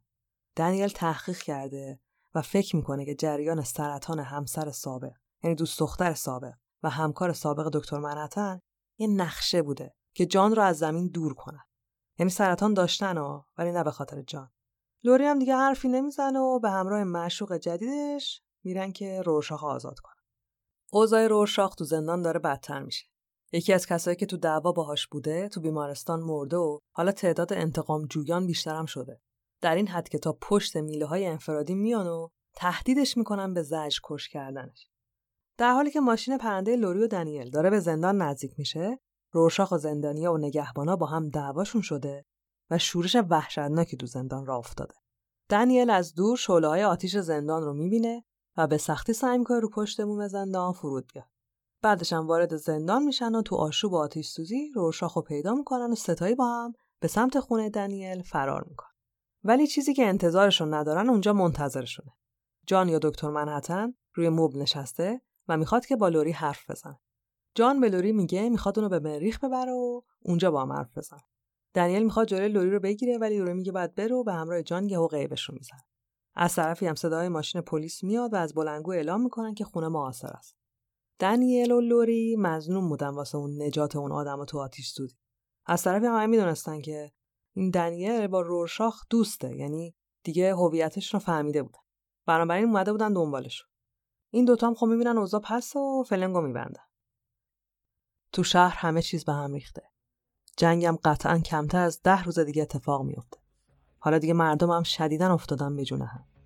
نیویورک داره هر روز تاریک و تاریک تر میشه.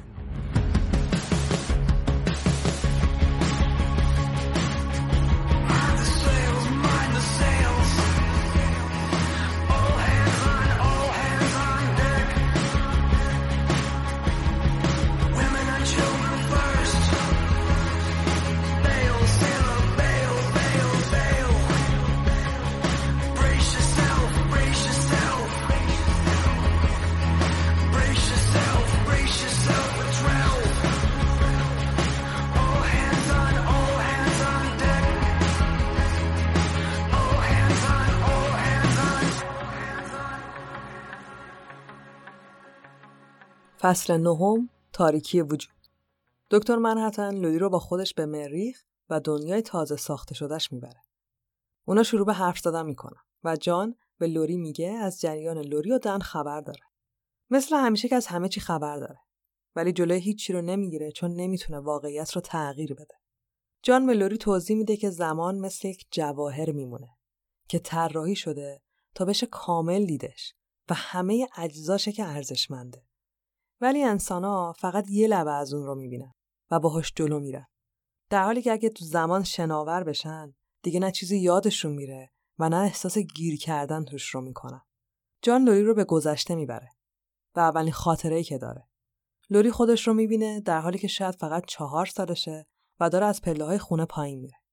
جایی که صدای فریاد و دعوای پدر و مادرش خیلی واضح شنیده میشه. پدر و مادرش دارن سر خیانتی با هم بحث می‌کنن که باعث تولد لوری شده بوده. لوری دختر مرد دیگه ای بوده. مردی که لوری هیچ وقت نفهمیده بوده کیه. اون به زمان حال برمیگرد. لوری نمی‌فهمه جان چرا این کارا رو باش می‌کنه. در حالی که هر ثانیه ممکنه جنگ بشه. جان جواب میده که لوری تنها چیزی بوده که روی زمین دوست داشته و بهش اهمیت می‌داده. حالا که لوری رفته دیگه واقعا زمین براش اهمیتی نداره. لوری باورش نمیشه که جان حاضر باشه انسانیت رو به خاطر یه رابطه بیخیال بشه. ولی جان باور دیگه ای داره. جان فکر می‌کنه حالا شاید تمام اون دردها و بدبختی های بیانتهای انسان تموم شه. شاید همیشه نیازمند بودن و زرج کشیدن بالاخره از بین بره. تمام نسلهایی که برای رسیدن به یک سری هدف پوچ و بیمعنی زحمت کشیدن و هیچ وقت هیچی تغییر نکرد. تغییری هم نمی‌کنه. از نظر جان انقراض رو خیلی گنده کردن. در حالی که در واقع یه اتفاق ارگانیکه. اتفاقی که سه میلیون سال دیگه که جهان هنوز سر جاشه کاملا فراموش شده است. همین الان هم زمین دیگه نابودتر از چیزیه که حتی بدون جنگ هم بتونه درست حسابی دووم بیاره. صد سال یا دیویس سال دیگه چندان فرقی نداره. چون زمان هیچ مفهومی تو این جهان گنده نداره. جان آینده زمین رو درست نمی‌بینه. تنها می‌تونه یه سری تصویر محو ببینه. از جنازه هایی که تو خیابونا ریختن. از خودش که تو برف ایستاده و داره یکی رو می‌کشه. ولی نمی‌بینه کیه، کیو داره می‌کشه. اون جسدا کیان، مال کیان. جان فکر می‌کنه یه سری امواج الکترومغناطیسی تصاویر ذهنی اون رو از آینده زمین مختل کرد. لوری وحشت می‌کنه و حالا مطمئن میشه که قرار رو زمین جنگ بشه و از جان می‌خواد که اونو به زمین ببره. ولی جان لوری رو دوباره به همون اولین خاطرش می‌بره. لوری داره از پله پایین میره. جایی که صدای فریاد پدر مادرش شنیده میشه. اونا دارن در مورد خیانت مادر لوری حرف می‌زنن. لوری بچه مرد دیگه ایه. این بار لوری درستتر میشنوه. مادرش داره میگه اون مرد اون شب خیلی جنتل و مهربون بوده و ناپدری لوری داره فریاد می‌زنه که تو چطور می‌تونی در مورد کسی که داشته به تو تجاوز می‌کرده اینطوری حرف بزنی؟ بعد لوری وارد خاطره میشه که کمدین سعی کرده بوده با لوری حرف بزنه و مادرش نمیذاشته. دختر بیچاره حالا چیزی رو می‌دونه که تمام این مدت تو چاله های ذهنش مخفی کرده بوده. کمدین پدر واقعی اون بوده. مردی که یک روز می‌خواسته به مادرش تجاوز کنه و چند سال بعد توی شب عاشقانه لوری رو به وجود میاره. دختر بیچاره شروع به فریاد زدن می‌کنه و احساس می‌کنه که همه چیز تو زندگیش یه دروغ بزرگ و خندهدار بوده. جان سعی می‌کنه آرومش کنه. میگه تو هر معاشقه ای که بین یه زن و مرد اتفاق میفته چندین میلیون اسپرم دنبال زنده شدنه. جان به لوری نگاه می‌کنه و ادامه میده که تمام اتفاقات نشون از این بوده که تو هرگز متولد نمی‌شدی. تا اینکه مادرت عاشق مردی میشه که در واقع باید ازش متنفر می بوده. این عشق فقط توی یک شب اتفاق میافته و از بین میلیون ها اسپرم اونی موفق میشه که قرار تو رو به وجود بیاره. این یه معجزه ترمودینامیکه و چیز زیباییه که ارزش ادامه دادن رو داره. لوری جواب میده که این معجزه برای همه انسان ها اتفاق میافته. جانم جواب میده آره پس باشو اشکاتو پاک کن که با هم برگردیم خونه و همه نجات بدیم. Finally, Your mother loves a man. Edward Blake, the comedian, a man she has every reason to hate. And out of that contradiction against unfathomable odds, it's you. Only you.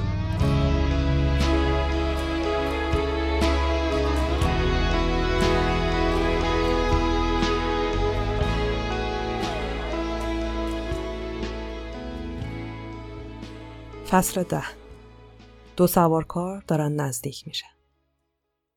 تو کاخ سفید جلسه استراری برگزار شده. روسیه تو کوبا سلاحاشو به سمت آمریکا نشونه رفته.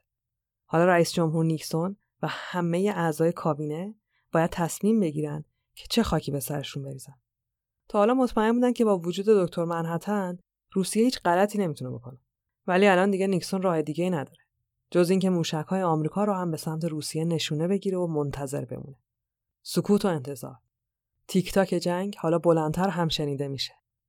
دنیل روشاخ هم که دیگه مطمئنن جنگ و اتفاقای اخیر با هم بیرب نیست تصمیم می‌گیرن برن سراغ آدمایی که احتمالا اونی که قصد کشتن آدریان رو داشته رو می‌شناسن تو یکی از پس های تاریک نیویورک توی بار شلوغ و کثیف مرد و زنایی نشستن که دیگه چیزی برای دست دادن ندارن و به سلامتی آرماگدون همینجوری مشروب میروشن دنیل روشاخ وارد میشه مستقیم به سمت آدمی میرن که بهش مزنونن. بعد از کلی کتککاری طرف بالاخره اعتراف می‌کنه. گویا یه شرکت پستی. یه نامه به دست این طرف رسونده بوده که توش پول بوده. با یه دستوری که ازش خواسته شده بوده یکی رو پیدا کنن که با آدریان حمله کنه. رورشاخ و دنیل میرن سراغ آدریان که در مورد اون شرکت پستیه بهش بگن. ولی می‌فهمن که بله آدریان نیویورک رو ترک کرده و تو برج عظیمش پرندم دیگه پر نمیزن آدریان رفته بود و تو جزیره برفی و مخصوص خودش پناه گرفته بود. رورشاخ و دنیل وارد اتاق کار آدریان میشن و شروع به گشتن می‌کنن. دنیل می‌تونه کامپیوتر آدریان رو باز کنه بعد اونجا می‌فهمه که اصلا رئیس اون شرکت پستیه خود آدریان بوده. دنیل با وحشت این رو به روشاخ میگه. چیزی که فهمیده بودن رو باور نمی‌کنن. دنیل به روشاخ میگه که آدریان الان توی جزیره است که مال خودشه. روشاخ هم همونجا یادش میفته که توی یکی از کاراش متوجه شایعی شده بوده که تو اون می‌گفتن آدمای حکومت توی جزیره ای مشغول ساختن یک سری سلاحن که روز مبادا بتونن در مقابل دکتر منحتن ازش استفاده کنن. فایل توی کامپیوتر این شایعه رو ثابت می‌کرده. اما هیچ کدومشون نمی‌فهمن که چرا آدریان باید همچین کاری بکنه. چیزی که به نظر می‌رسیده این بوده که یکی داره برای این جنگ تصمیم می‌گیره و هر کسی که ممکن بوده جلوش رو بگیره از سر راه برداشته بوده. روشا حالا دلیل گریه های کمدین رو در برابر دشمن خونینش می‌فهمه. کمدین فهمیده بوده که اتفاق بزرگی قراره بیفته. ولی آدریان چه هدفی می‌تونسته داشته باشه؟ هیچی دیگه این دوتا راه میفتن و به سمت جزیره آدریان میرن. جایی که آدریان پشت مانیتورش نشسته و اومدن این دوتا رو تماشا می‌کنه. دفتر خاطرات روشاخ اول نوامبر 1985 یعنی این دیگه مرحله آخره دنیل متقاعد شده که آدریان پشت همه این ماجرا است. ولی آیا ما دوتا توانایی رویارویی با آدریان رو داریم؟ داریم میریم تو قلمرو ناشناخته آدریان. اون به راحتی می‌تونه هر دومون رو بکشه و تو سرما دفنمون کنه و احد و ناسی هم نفهمه. شب اول نوامبره. من یکم سردمه. آدریان از من سریتره، از دنیل سریتره. به نظر میاد که این آخرین مأموریت اون باشه. این آخرین باریه که دارم می نویسم. من میفرستمش برای تو که تنها روزنامه ای هستی که میخوندم.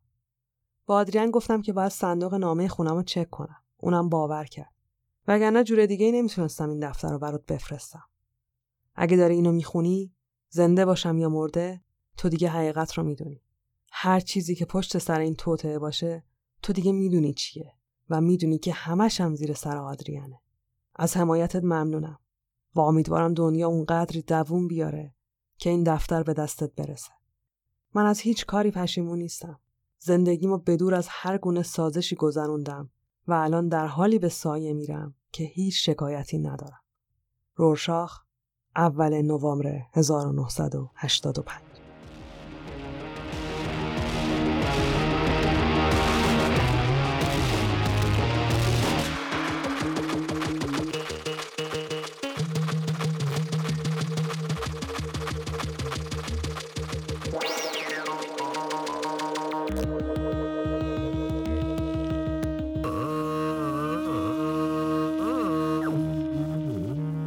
فصل یازده به کار من نگاه کن.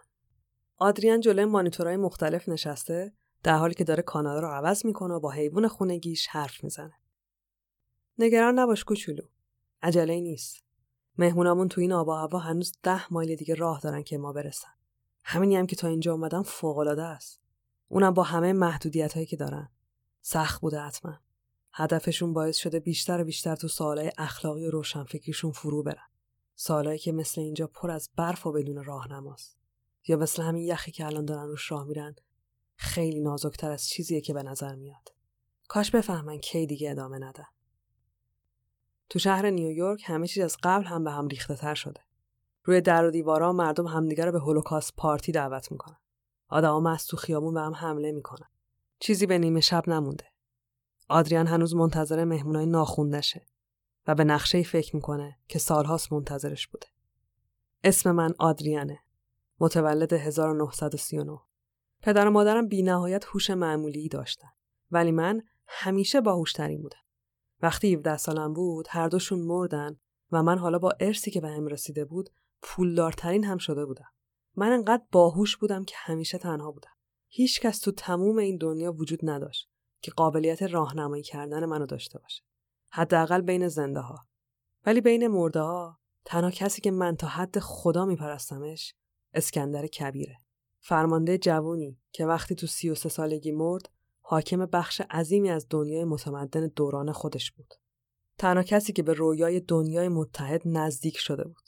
من مصمم بودم که فقط و فقط موفقیتامو با کار اون مقایسه کنم. برای همینم همه اموالم رو خیرات کردم تا از صفر شروع کنم. بعد شروع کردم به سفر کردن به جایی که اون حکومت می‌کرده. من باور دارم کاری که اون می‌خواسته بکنه برای دوران خودش خیلی جلوتر بوده. تمام اون دانایی و تلاش به من الهام داد. من بعد از اون سفر دیگه تغییر کرده بودم. از اون به بعد یکی یکی قدم های پیروزی رو برای هدفم برداشتم. پیروزی که امروز به نتیجه رسیده. دنیل رورشاخ بالاخره به ساختمون می‌رسم و داخل میشم. آدریان پشت میز شامش نشسته وقتی که رورشاخ عصبانی به سمتش حمله می‌کنه. اما آدریان زورش از هر دوی اونا بیشتره و درگیری هیچ فایده ای نداره. آدریان توضیح میده که فهمیده مشکل دنیا خیلی بزرگتر از جنگیدن با جنایتکاراست. دنیایی رو که دیگه پر از بمب اتم شده و هیچ کس دیگه نمی‌دونه باید با این سلاحا چیکار کنه. وقتی کل دنیا فهمیدن که دیگه راه برگشتی از خشونت وجود نداره، آدریان هم تصمیم گرفته دست به کار بشه. قبل از اینکه دنیا به دست سیاستمدارای احمق نابود بشه. اما یه نفر بوده که از نقشش با خبر شده بوده. کمدین. مردی که فهمید آدریان داره تو جزیرش چیکار می‌کنه و خشونت این نقشه حتی برای آدمی مثل اون هم زیادی بوده. مردی که همیشه همه چیز براش یه کمدی سیاه بوده حالا نقشه آدریان حتی خندهدارتر از حد توانش بود رورشاخ و دنیل هنوز نمی‌دونن قضیه چیه ولی آدریان هم تو خامری نمیذارتشون آدریان تمام این سالها در حال ساخت ژنتیکی موجودی فضایی و بی نهایت قولاسا بوده که با تلپورت وسط نیویورک ظاهر بشه و نصف جمعیت شهر رو بکشه حمله که قرار تقصیر بیگانگان فضایی بیفته و دنیا رو علیهشون متحد کنه. اینجوری دیگه جنگی هم اتفاق نمیفته و به جای کل مردم دنیا فقط نصف مردم نیویورک به خاک و خون کشیده میشن. البته آدریان انقدر احمق نیست که همه چی رو لحظه آخر توضیح بده. نقشه در واقع 25 دقیقه پیش عملی شده بوده و هیچ راهی هم برای متوقف کردنش وجود نداشته.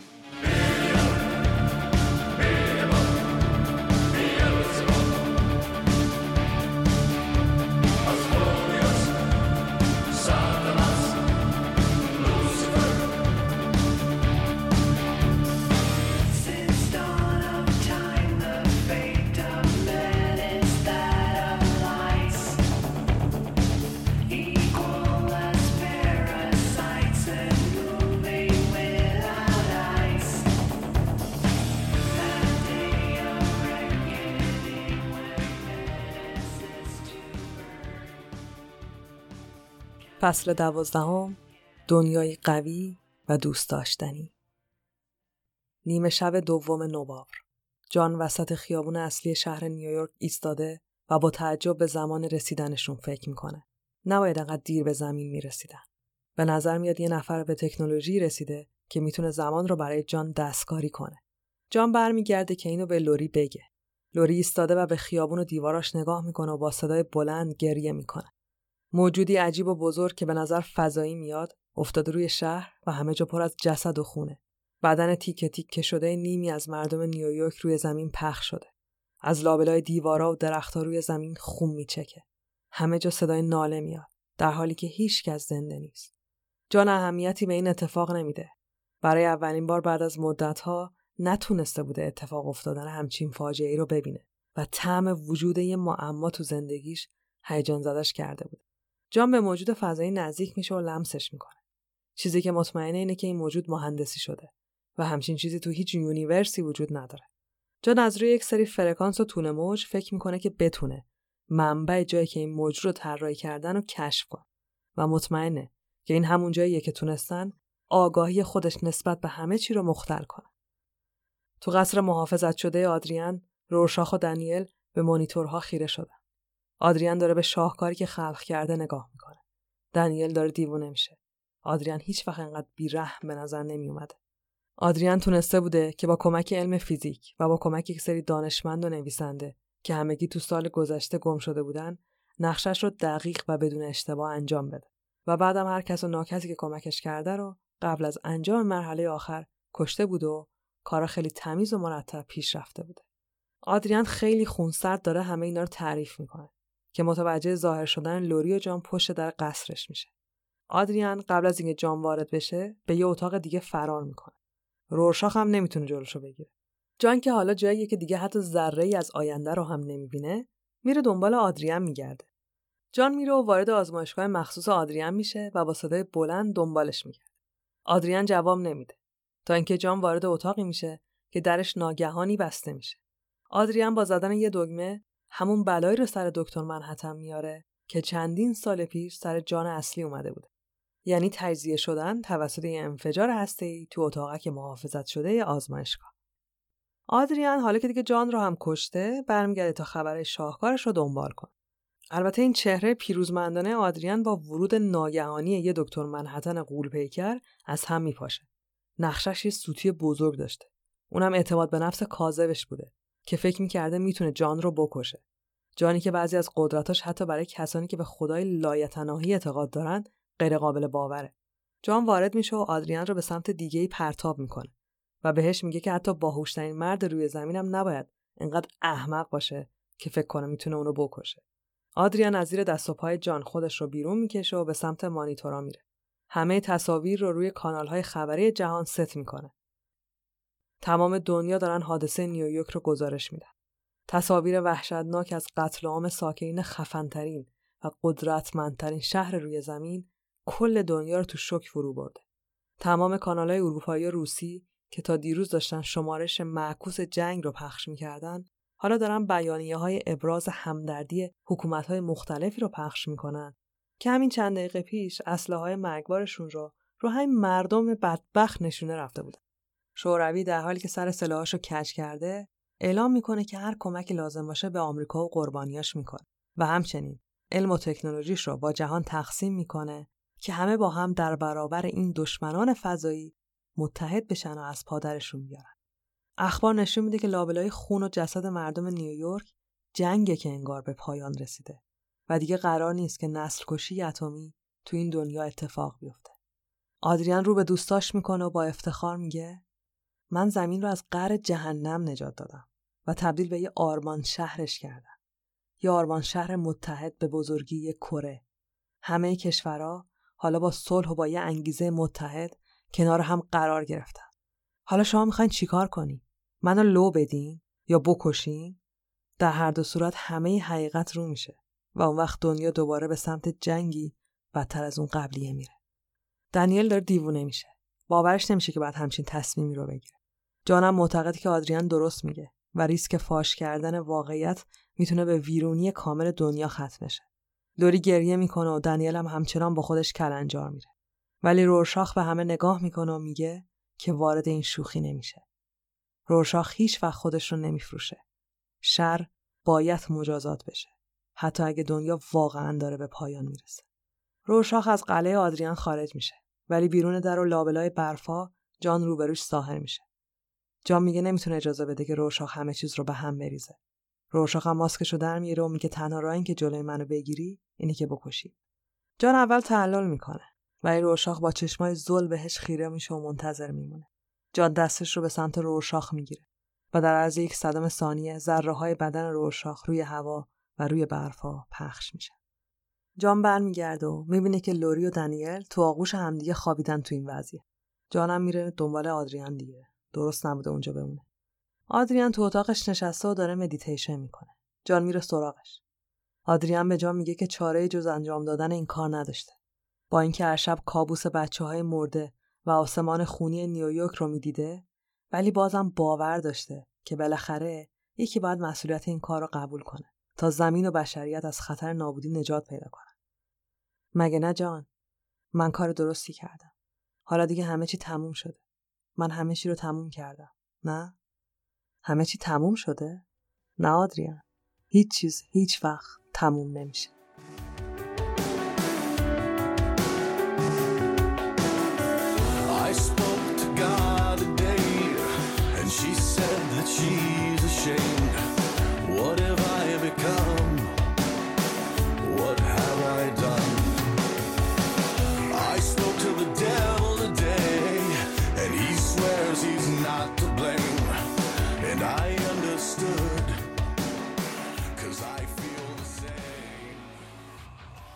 روزها میگذره و جهان در حال ترمیم درد مردم نیویورک. همه متحدن و حتی قرار اتحادیه جهانی تشکیل بشه. جان روی مریخه و در حال خرخ کردن دنیای اورجینال خودشه. لوری و دانیل هم با هم زندگی می‌کنن و گویا بسیار خوشبختن. تو دفتر تحریریه یکی از روزنامه های محلی نیویورک سردبیر عصبانی داره سر شاگردش داد می‌زنه که با این صلح جهانی که کسی روزنامه نمی‌خونه اصلا خبری نیست که کسی روزنامه بخونه اوضاع کساد و فلان و فلان و همینجور داشته قور می‌زد. شاگرد نوجوون داره تو نامه های رسیده دنبال داستانی میگرده که شاید دل سردبیر باهاش شاد بشه و انقدر قور نزد چند تا نامه رو باز می‌کنه که می‌رسه به بسته. روش اسم فرستنده نیست. بسته رو باز می‌کنه. توش یه دفتره.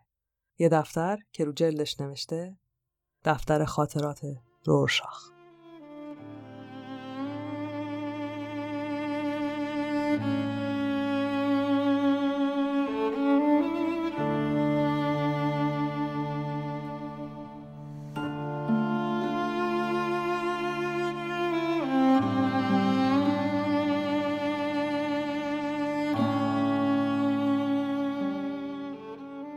خب داستان رو با هم شنیدیم. امیدوارم این قصه بینظیر به دلتون نشسته باشه. خیلی از جزئیاتش رو مجبور شدم که نگم. ولی شدیدم پیشنهاد می‌کنم که برین کتاب بخرین و خودتون بخونید. گفته بودم بهتون که آلن معتقد بوده که واچمن غیر قابل اقتباسه. ولی با همه اینا کارگردانه زیادی دلشون می‌خواست این تصاویر رو رو پرده سینما خلق کنن. جایگاه واچمن به عنوان کامیک اونقدر بین منتقدا و مخاطبا ارزشمند بود که سینمایی کردن این اثر برای هر کارگردانی یه موفقیت محسوب میشه. تلاشایی هم شد ولی تنها تریگیلیام و زک سنایدر تونستن تا یه جاهایی پیش برن. البته با هم. یعنی تری تا پیش تولیدم رسید ولی پروژه متوقف شد. تا اینکه بعد از موفقیت فیلم 300 زک سنایدر تصمیم به ساخت فیلم گرفت. آلن هیچ وقت موافقت نکرد. ولی دیو گیبسون حاضر شد که به زک سنایدر کمک کنه. زک تا جایی که تونسته بود تو فیلمنامه به داستان وفادار مونده بود. حتی تغییر محسوسی تو دیالوگا هم نداده بود. هر سکانسی هم که باید عوض می‌کرد از دیو گیبسون خواسته بود طراحیش رو انجام بده تا زک بتونه بر اساس ذهنیت دیو صحنه پردازی و دکوپاژ کنه. پایامندی رو البته زک عوض کرده که من نمیگم چه جوری. ولی تو همون هم دیو کمکش کرده. اسمش هم تو تیتراژ فیلم هست که اسم آلن نیست. فیلم سال 2009 اکرام میشه و نظر مثبت منتقدا رو جلب می‌کنه. ولی مردم چندان استقبال نمی‌کنن و فیلم با فروش کم تقریبا به شکست منجر میشه. این اولین نشونه از درستی حرف عالم بوده که واچمن دستاورد متفاوتی تو زمینه تعریف قصه به وسیله تصویره که قابل ترجمه هم به زمان سینما نیست. حالا بریم سراغ تلویزیون. سریال واچمن اچ رو احتمالا خیلیاتون داریم می‌بینید. تا حالا که خیلی خوب بوده و خیلی هم با کیفیت. ولی داستان کلا با داستان عالم فرق داره. اتفاقا بعد از همه اینایی که براتون تعریف کردم میفته و اچ در واقع داستان جدیدی خلق کرده. ولی آلن حتی علاقه به دیدن این سریال هم نداره.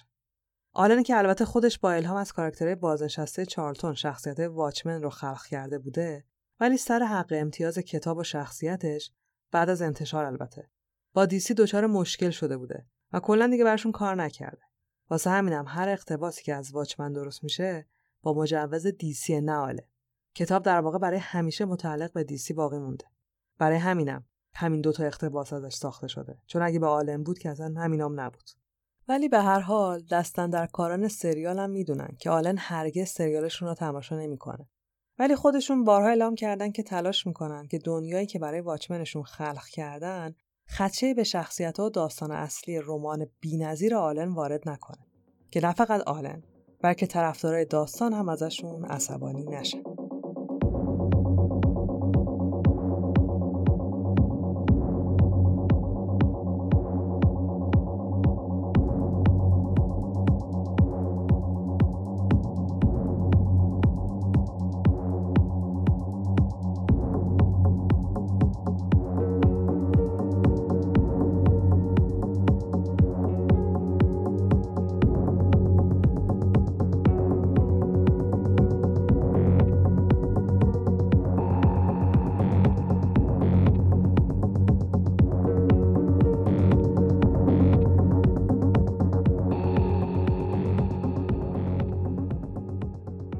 واچمن میشه گفت بزرگترین نقش رو تو پیشرفت کامیک به عنوان یک صنعت بازی کرده.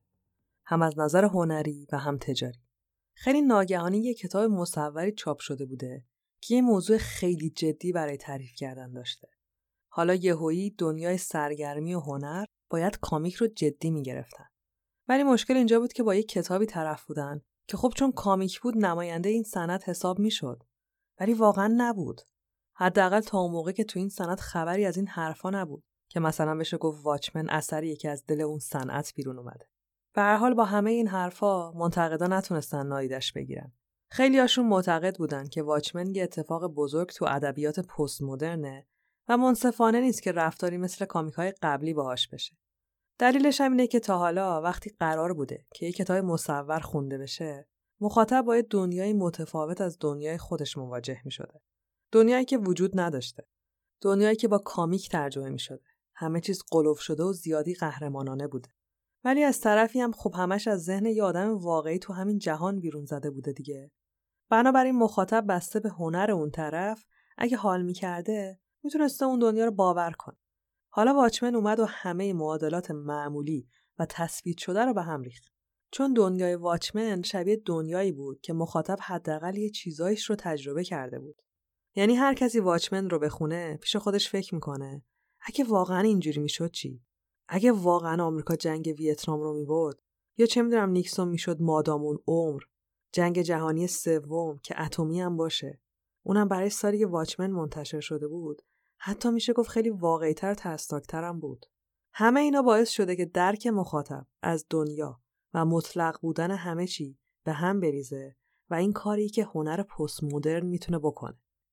هنر پست مدرن این درک عاقلانه و منطقی از جهان رو ازت می‌گیره و چشم تو رو به احتمالات جدید باز می‌کنه.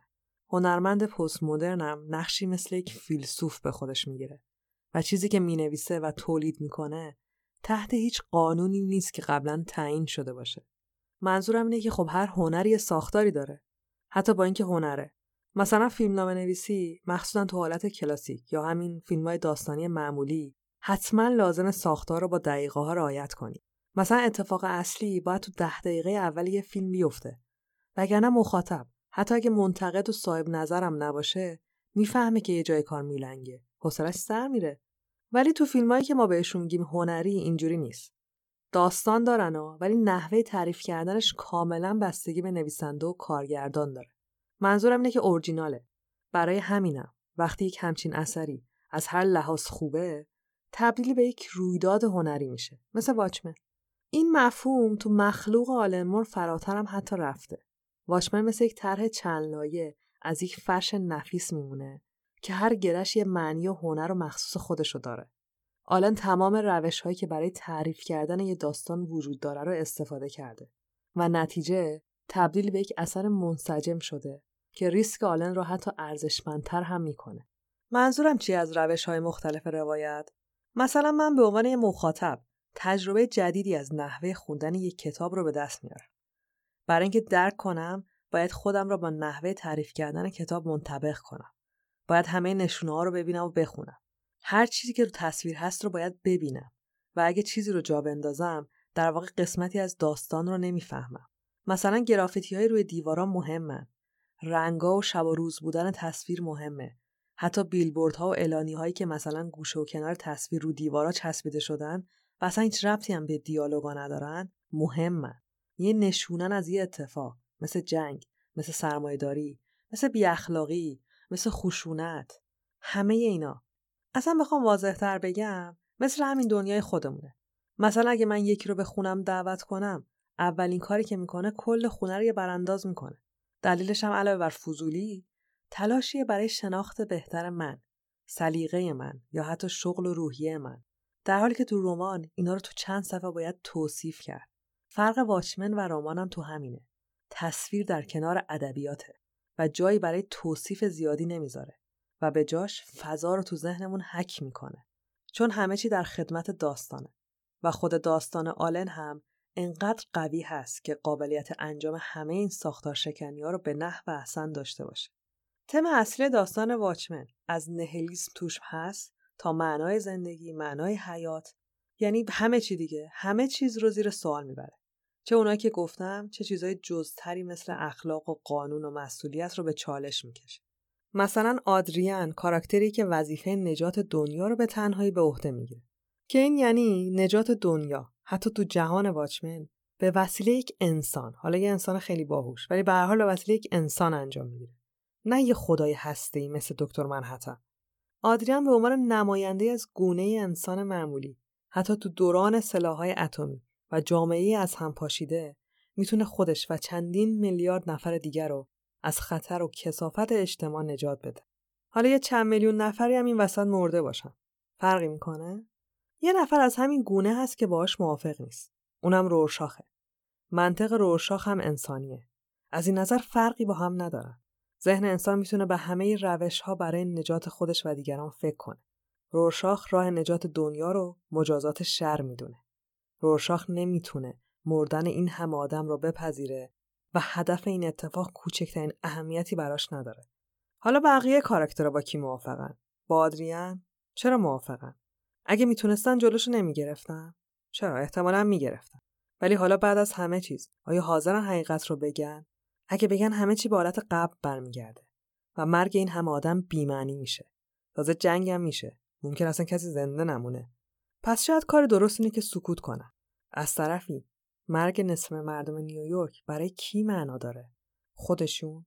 اونا که اصلا خبر نداشتن. شاید رورشاخ هم برای همین میگه نه. یا چون حتی در برابر پایان دنیا هم شر و خیر وجود دارن. و این دوتا نباید با هم مجازات بشن. از وجدانی هم که آدریان آخر داستان با جان در موردش حرف می‌زنه نشونه انسان بودنشه. از طرف نشونه پذیرفتن نقش خدا هم هست. آدریان فهمیده که مثل خدا بودن همونقدر خطرناک و نامعلومه که باور داشتن بهش. ولی آدریان وقتش رو هدر نداده و خودش سکان رو به دست گرفت. و کی می‌دونه شاید اخلاق و عذاب وجدان و این مفاهیم اصلا هیچ وقت وجود نداشته و بشر باهوشتر به وجودش آورده تا بتونه بشر کمهوشتر رو کنترل کنه. یا شاید همه چی یه مریضی روانیه.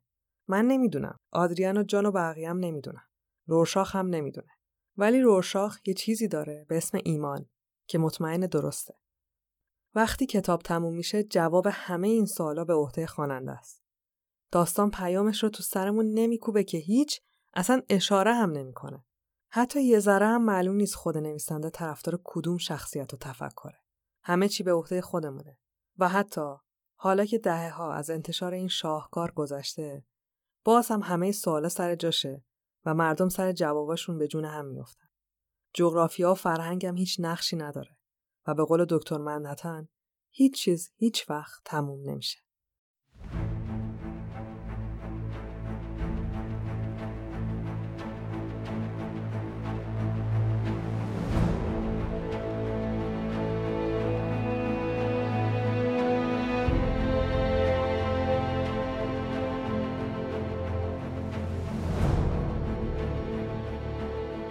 چیزی که شنیدین ششمین قسمت از پادکست هیرولیک بود. هیرولیک رو من فائق تبریزی به کمک بردیا برجسته نژاد می‌سازم. کار لوگو و کاور هر قسمت به عهده نسرین شمسه و ضبط هم در استودیو ADHD انجام میشه. می‌تونین صفحه و کانال مربوط به پادکست رو تو اینستاگرام، توییتر و تلگرام هم دنبال کنید و اگر حال کردین اون رو به دوستاتونم معرفی کنید. روزگارتون خوش فعلا خدافظ